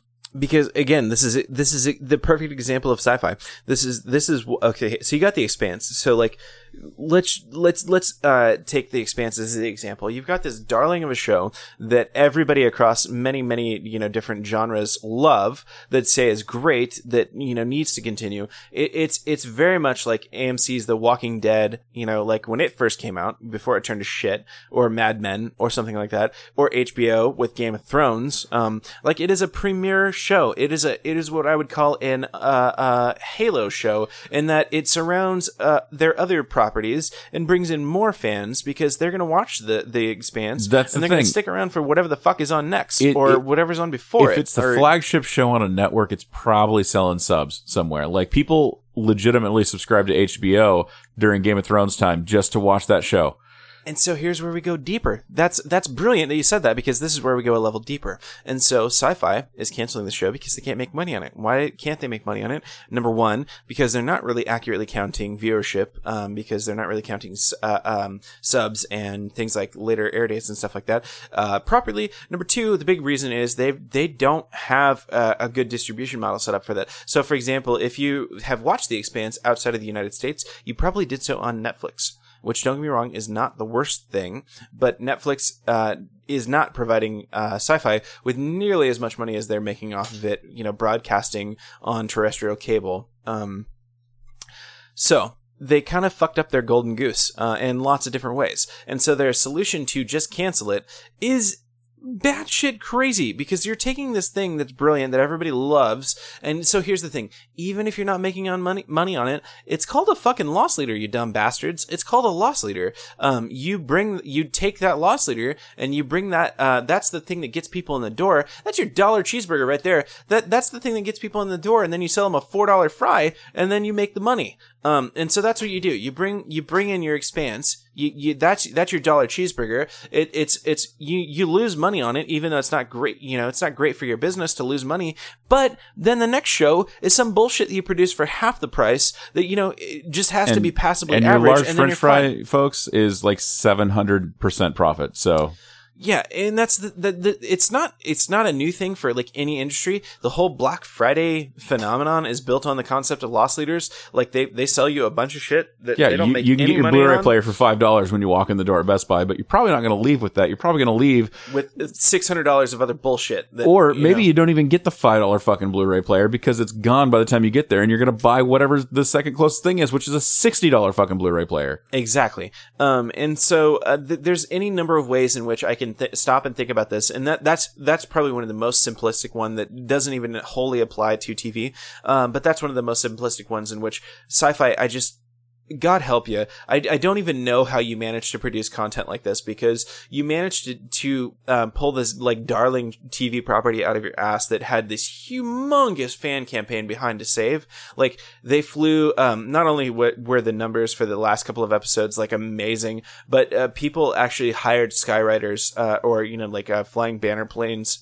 Um, to run a banner, you know, call, you know, with hashtag Save the Expanse. It was trending on Twitter for quite a while. Um, lots of people got on board for it, and that culminated finally. Um, so once it was rumored that uh, the Expanse was getting canceled, uh, it, rumors were that it was getting shopped around to other networks and things like. So maybe it'll end up at Netflix or Amazon or whatever.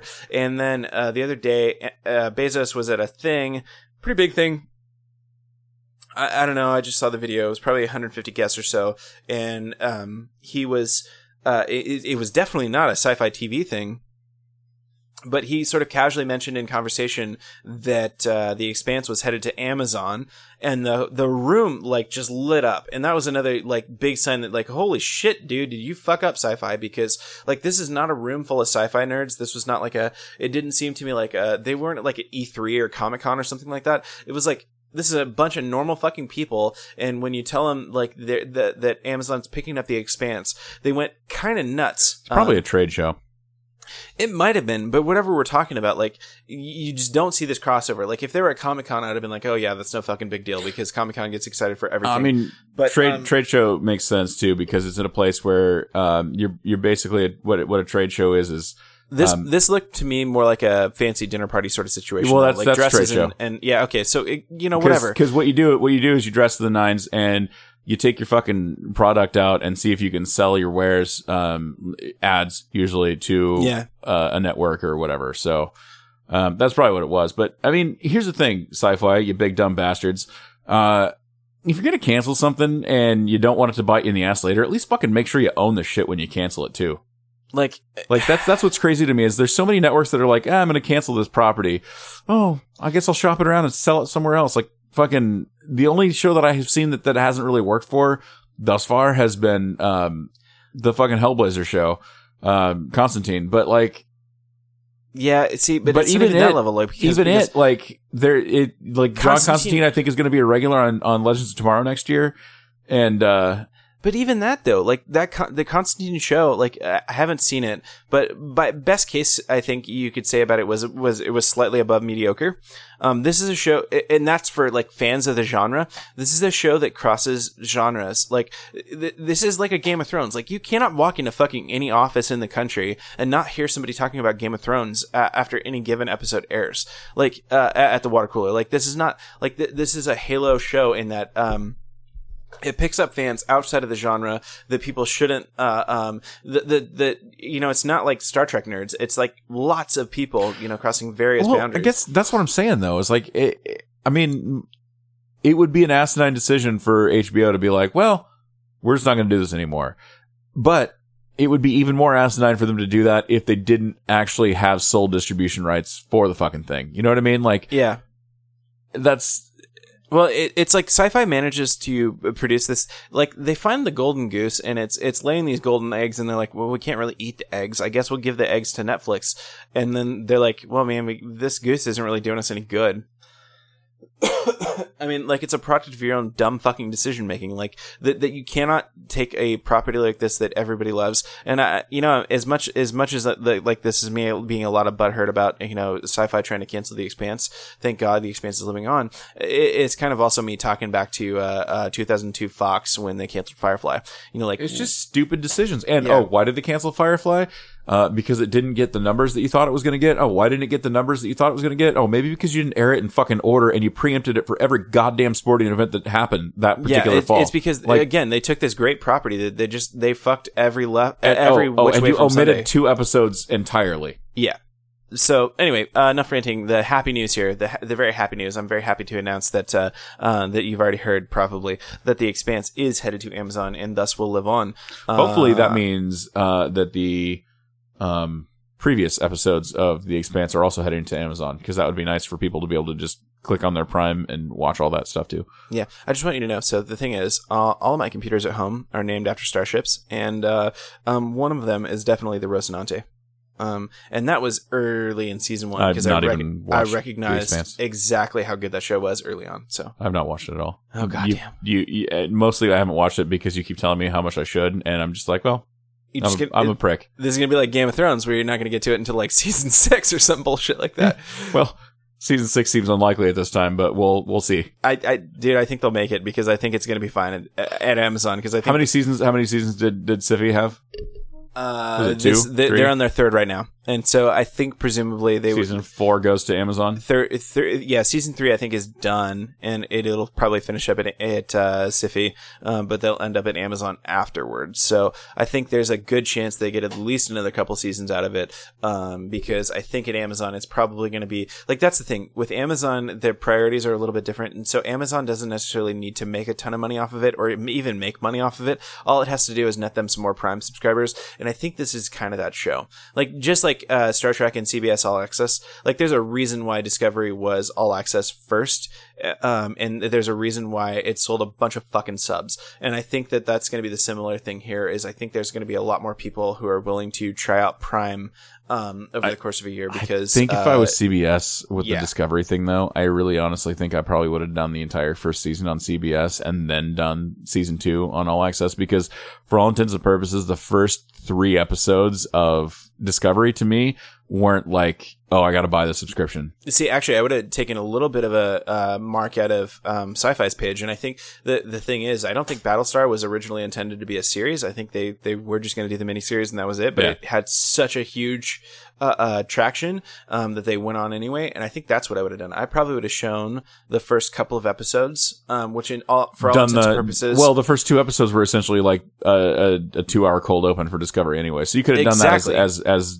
just that. I think I would have straight up aired that on CBS, CBS proper. Just done it as like a little mini movie people- kind of a thing, yeah. yeah. It would have been it would have been like a, well, the they biggest did. trailer. They did. That was on CBS. The Oh, first really? episode was, yeah. Okay, so that, then then fine. That, that that's that's the strategy I would have gone with too. If if my goal was sell subs, My problem is I don't know that. I don't know that that episode sold me a subscription. like, I really enjoyed it toward the end, um, and it it, it did. No, it, it, it definitely would have me. to me, I- every I- I episode on I, think was better than the last, but um, to me, it like it didn't feel Star Trekky to me until we got about to that mid season one point, and Yeah, then we I'm went just- like full mirror universe and shit like that, and I was like, oh fuck, I'm in, you Yeah. know.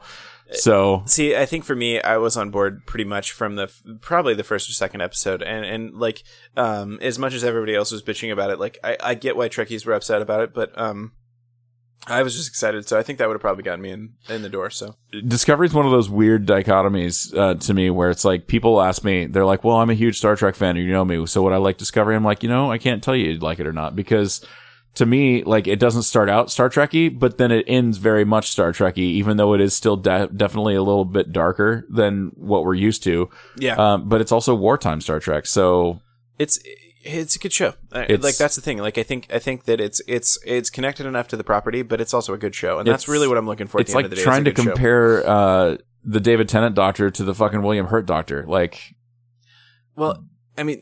they're they're the same doctor, but There's a lot of things you can compare it to. Like it's like I like Battlestar in 1989 or 1980. Would I like Bi- Battlestar in 2000?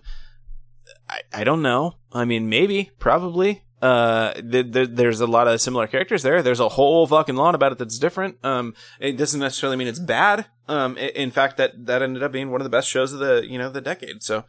All right. Um, I think that's going to do it for this week, uh, folks. Uh, if you like or want to rant about it or just tweet congratulations to me because I personally saved the expanse, um, you can go to at whatever show on Twitter. Um, we are facebook.com slash whatever show if Facebook is your thing. Yep. Um, we only mine most of your data, not all of it though. Uh, you can also, uh, if you want to, you know, we, we'll mine all the data if you want to. Um, and if you do, you just got to give us some money. We go to sponsor at whatever.co. Yeah. Um, and like always, if you want to bitch at us via email, um, questions at whatever.co will be how to do that. Um, or you can even ask us questions. Yeah. Uh, You okay. should be like, hey, you guys haven't covered X, Y, or Z, or how fucking big is guys, I'm not- Chewbacca's dick. I'm not gonna wrap the alphabet, but I'm willing to talk about a lot of things. Yeah. Um. Um. and let's face it, if you actually request that through the sponsor email and give us I- money I along will. with it, I like would wrap the alphabet. Yeah. you know what? We'll set up we'll set up our fucking PayPal to our Gmail account, and like you you can give us five dollars, and Eddie will wrap the alphabet. Yeah, for sure. Um. There's not a lot we won't do for five dollars. Me and my kids actually did learn quite a lot of alphabet aerobics. Um. So Yeah. that's a teaser for our Patreon subscribers. Um. oh Jesus! all right, guys. See you next week. Later.